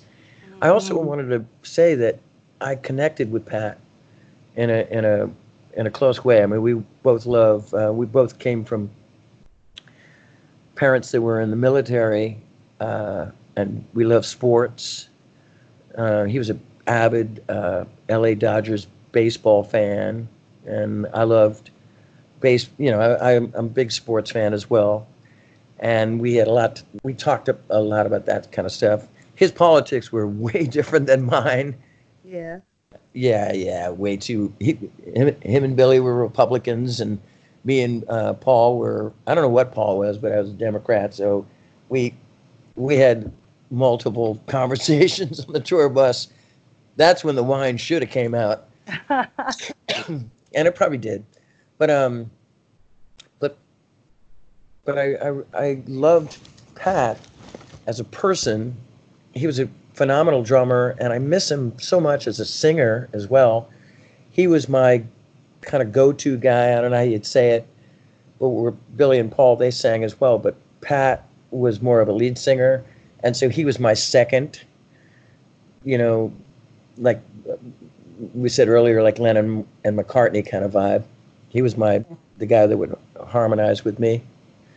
Um, I miss that, and I but I miss him as a as a person because he would he really when we be on the road he'd go, and I'm always stirring up some shit or something, and he'd go, Eric, Eric, could you just stop rocking the boat? We're almost home, like a, a lot. Eric, oh man, and I'd go, God, Pat, you're making me out to be so bad. And he goes, Ah, come on, man, let's just you know, because I'd always want to have a band meeting, right? Or I don't like something going on here. Anyway, uh, but I, I, I love the guy so much. I was a, fr- a friend of mine named da- David Calcano. He he's a uh, a writer and a cartoonist, and he I, I wish I could. It, if you can look it up online, it's called Fantoons, F A N T O O N S. Yeah, and he try to find it. I have it because he he sent it to me, but I I think he sent it to me from his own files. But it was it's like a he did a he did some cartoon or animation work for us. He did a, a like a Mr. Big kind of comical movie that we played right before we went on tour. I mean, before we came out on stage when we played in Asia a couple years ago. It was it's it's it's really funny and and and odd too. Little, it's just it's it's kind of like slapstick. It's violent, but it's Three Stooges violent, you know. Um, and it's animation, and there's like little pieces of things where uh, this this guy's walking along down the street, and, and a limousine pulls up, and it's the four of us, and it's all we're all distorted looking cartoon characters and we we throw a ticket to this guy, and he doesn't have a car to get to the big venue where Mr. Big's playing, so he runs up over to this grocery store and sees a bulldog, Colorado bulldog, get it from an old song of ours, and the and and the and the dog's got a Colorado bulldog um, um, uh, a dog license, and then he somehow get rides this bulldog in a funny way and he hit and he and he's riding along and he hits a pole and uh, it's right next to a manhole cover and a and a and a guy sticks his head out of a manhole cover which is very reminiscent of our bump ahead album and then he almost gets his head run over by a car that has a, a, a guy that's like made in straw like a hayman from our Hey Man album and he's like it's just a whole bunch a series of mr big type cartoon. It's really great. But he also did a uh, little cartoon movie about Pat Torpey, um, and it's it's fa- it's fantastic. It and it's it's it's funny, but it's tearjerker, man. It's it's really intense. I just watched it last night. Um, yeah, you, I think your your listeners would totally dig it. Um, I can, yeah, and you know what? I'm probably going to post a link to it if I can on our social media. I, I yeah, I'll, I'll try to find it and send it to you. Um, it, yeah, David Calcano, and ironically, he's done a bunch of um, books, animation books for Rush. Actually, that's that's his kind of a new, his new gig now. That he works for the Rush, uh, uh, uh, whatever the Rush entity or whatever. Anyway, um, yeah, it's a, it's like a little story about Pat, about him starting out and like what he had to do and his struggles a- a- as a drummer. And you know, like like I think he started out playing polka music actually from his grandparents or his father, and then just those funny little moments of uh, playing in rehearsal studios, uh, honing his drum craft, and and the power goes off, and he's got it by candlelight, and it's and that's kind of cute, little funny little moments. And then it talks about his Parkinson's a little bit, about how he found out, and it's all in this cartoon. It's really intense, but really well done. I'm gonna watch that later. I, yeah, like Yeah, if I, I, I, I'll tell you what. If if I can, I'll send you a link. I've tried. I I've reached out to David Calcano to find that Pat Torpey thing, and he sent it to me. And maybe I can send you that whole, excuse me, video for you to um to look at, and then also point your fans in in the direction. okay, yeah, I would really appreciate that. It'd be a nice thing to share for sure. Absolutely.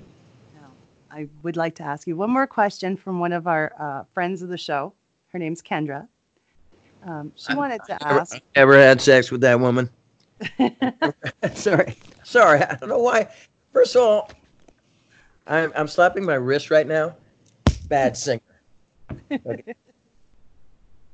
Okay, I thought this was a unique question. Um, if you could choose one new artist to cover a Mr. Big song, which artist would you choose, and which song would it be? Ooh, that that's gonna ah, I just threw you under the bus, didn't I? you threw me under the bus. Um, there's an album that uh, this is when the band uh, we kind of split up after Paul Gilbert left, and this is before we got Richie Kotzen. But in that little in those in those years, um, I think Billy and Pat put together a an album called Influences and Connections. Eh, It's out there somewhere, and it's the same kind of question you asked. I had not, I didn't have anything to do with it, but it, I just I wrote songs on it. But it's it's a Mr. Big album sung by Doug Pinnick, King's X. Um, God, what's the kid's name? Oh God, Donnie Vie. Enuff Z'Nuff. Oh, Enuff Z'Nuff. Yes, Uh, he sings Green Tinted '60s Mind. Actually, I need to hear that. yeah, you need to hear. Um, I'm a big Enuff Z'Nuff fan too. I think Richie Kotzen might be singing "To Be with You." Uh, Billy Sheehan sings "Addicted at Rush," and and it's played by different musicians and and I oh um, uh, how about this? And this this is something that I would have wanted. Uh, Ann Wilson, God, I think she sing, sings "Just Take My Heart," or or s- or something like that. Maybe I don't know, "Promise of the Moon," but it's one- it's a it's one of those the ballads that we have. But Ann Wilson sings it, and like, oh my God, that that was like a privilege to have. Oh, I know. I got chills when I heard it. Um, God, what? I, oh, oh, ch- oh, yeah. Um, so you, so those who know us and Mr. Big, we got our name, uh, the title, our name, Mr. Big, from uh, Free with Paul Rodgers. There was like it was the one band that we all agreed that we loved, and uh, P- Pat was looking at his old albums and and I don't remember what album but it is. It could be Heartbreaker. I don't remember, but the last song on the record is a song called Mr. Big, and that's where we got the name uh, of our band. Anyway, they got Paul Rodgers to sing Mr. Big on that Influence and Connections. Um, that that's kind of a chill. I wish I was there. I, I wish I wasn't there with the band. We kind of broke. We well, it was a we broke up or a hiatus, hiatus or whatever. But I or I was out of the country or something. But I heard about it. and I was like, oh, I would have loved to to been a, a fly on a wall on that one. Um, a bunch of people sang a bunch of songs, but yeah, I'm I'm gonna go with that answer. and, Good and answer. yeah, because those are the uh, artists that I loved anyway. Um, to have, I mean, I, I love Donnie Vie. I, I mean, I love Enuff Z'Nuff. That was, they, they were the first band that we took out when we, uh, when we headlined our, our, our first tour. It was, we, we opened a winger. That was our first tour. And then when we started headlining, Enuff Z'Nuff was our opener, which was hilarious. Those guys driving around in literally a Greyhound bus with like cheap, you know, bedspreads and sheets as windows. And oh my God. And the door would open up and it was like a Cheech and Chong movie, all the smoke coming out, ju- just like you'd think. But boy, Donnie could write some great songs. Yeah, he had a real Beatles sensibility to him. Hey. He still does, actually. Yeah. He, he's he's a friend of mine. A friend of mine named Aaron Duke. He's a manager of Donnie Vie, and he uh, just approached me recently to see if I wanted to, to go in on a managing deal, and um, and he turned me on to a bunch of songs that Donnie was doing, and he's still great, and uh, and clean and sober and a force to be reckoned with. He's Nice. he's he's great. I love him. You know, you've made me very happy today, and all our listeners are going to be very happy too that you uh, took the time to t- chat with me. Oh, Uh. I loved. I, I enjoyed it. I Good. sorry. Sorry if I didn't. I know I interrupted you and talked over you. And if one, if one of my cool. ex-wives hears this, they're gonna go, "Aha! That's what you do." That's what I want. I wanted you to do the talking. So thank you. And uh, yeah, you're one of my vocal heroes. So it's been like really, really great time chatting with you. Woohoo! Yes. so, um, great. I'm going to. Uh, Say, I, was- I was just about to go. Sorry, I, I couldn't help it. Sorry. It just happens, you know. Anytime I get around the Canadian brothers and sisters, do the Will Arnett stuff. I mean, hopefully, you know, the older fans will they'll go, "Oh, I see what he's doing there," and your younger fans are going to go, I, "I don't get it. Is that some kind of rooster? I don't get. I don't get it." All right. Um, anyway, uh, that being said, uh, let me just say, so my future plans is to go on the road in uh, May as as my solo thing, and then then June with Avantasia. June, July, August, and then uh, and then I mean I get I hear from the rumor mill and management company maybe maybe the notorious Big will do something. Who knows? Um, I'm up for anything. I'm I don't uh, I don't I'm not. I used to sweat it every year. Are we going to do an album? Oh God, I hope we tour every year since well since uh, 2009 when we got back together. And I'm just trying. You know, when I least expect it, it will come. This this is my this has been my mantra my whole life. Um, when I least expect something and I don't fret on it, sweat the small stuff on any of it, it will eventually it'll it'll surprise me, which is great. And I I hope something happens, Mr. Big. Yeah. Yeah, send me an email with that link. I, I definitely will. You, you I really want your your uh, your listeners to check it out and to know, um, you know, the trials and tribulations and all the um, what's another big word, the adversity that Pat Torpey had to go through to um, to get where he he he wanted to be, and then what he eventually, you know, killed him, which was, uh, but it was different. It was such, such a when you when you watch it, it's you're gonna go, oh, it it, it, it looks like one of those old cartoons before the drive-in movie, kind of Yeah. Quirky animation movie. It's really neat, and then but then it, it's it's pretty dark, but it's true, and and it, he he he had just gotten the the disease, and that's where it leaves it. And David Calcano was going to do some more, and then uh, you know, then we went on the road a couple years, and then Pat passed. You know, so fuck. It was. Um, I I think your your listeners would get a kick out of it. I think it's important to share a story. So that's, that's definitely a good way to do it.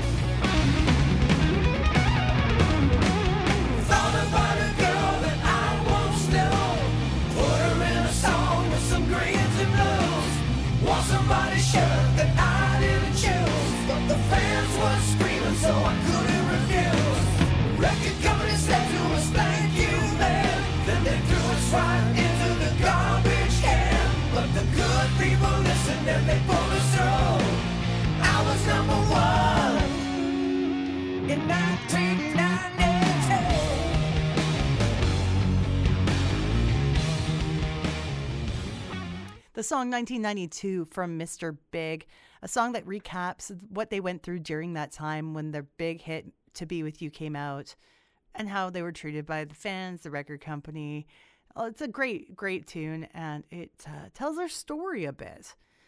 We're going to share on our social media uh, Fantoons Animation Studios, the video Chasing Mr. Big, the opening animated movie for their tour in 2014 as well. As soon as we get a link, we're going to share with you the video that was made tribute to Pat Torpey.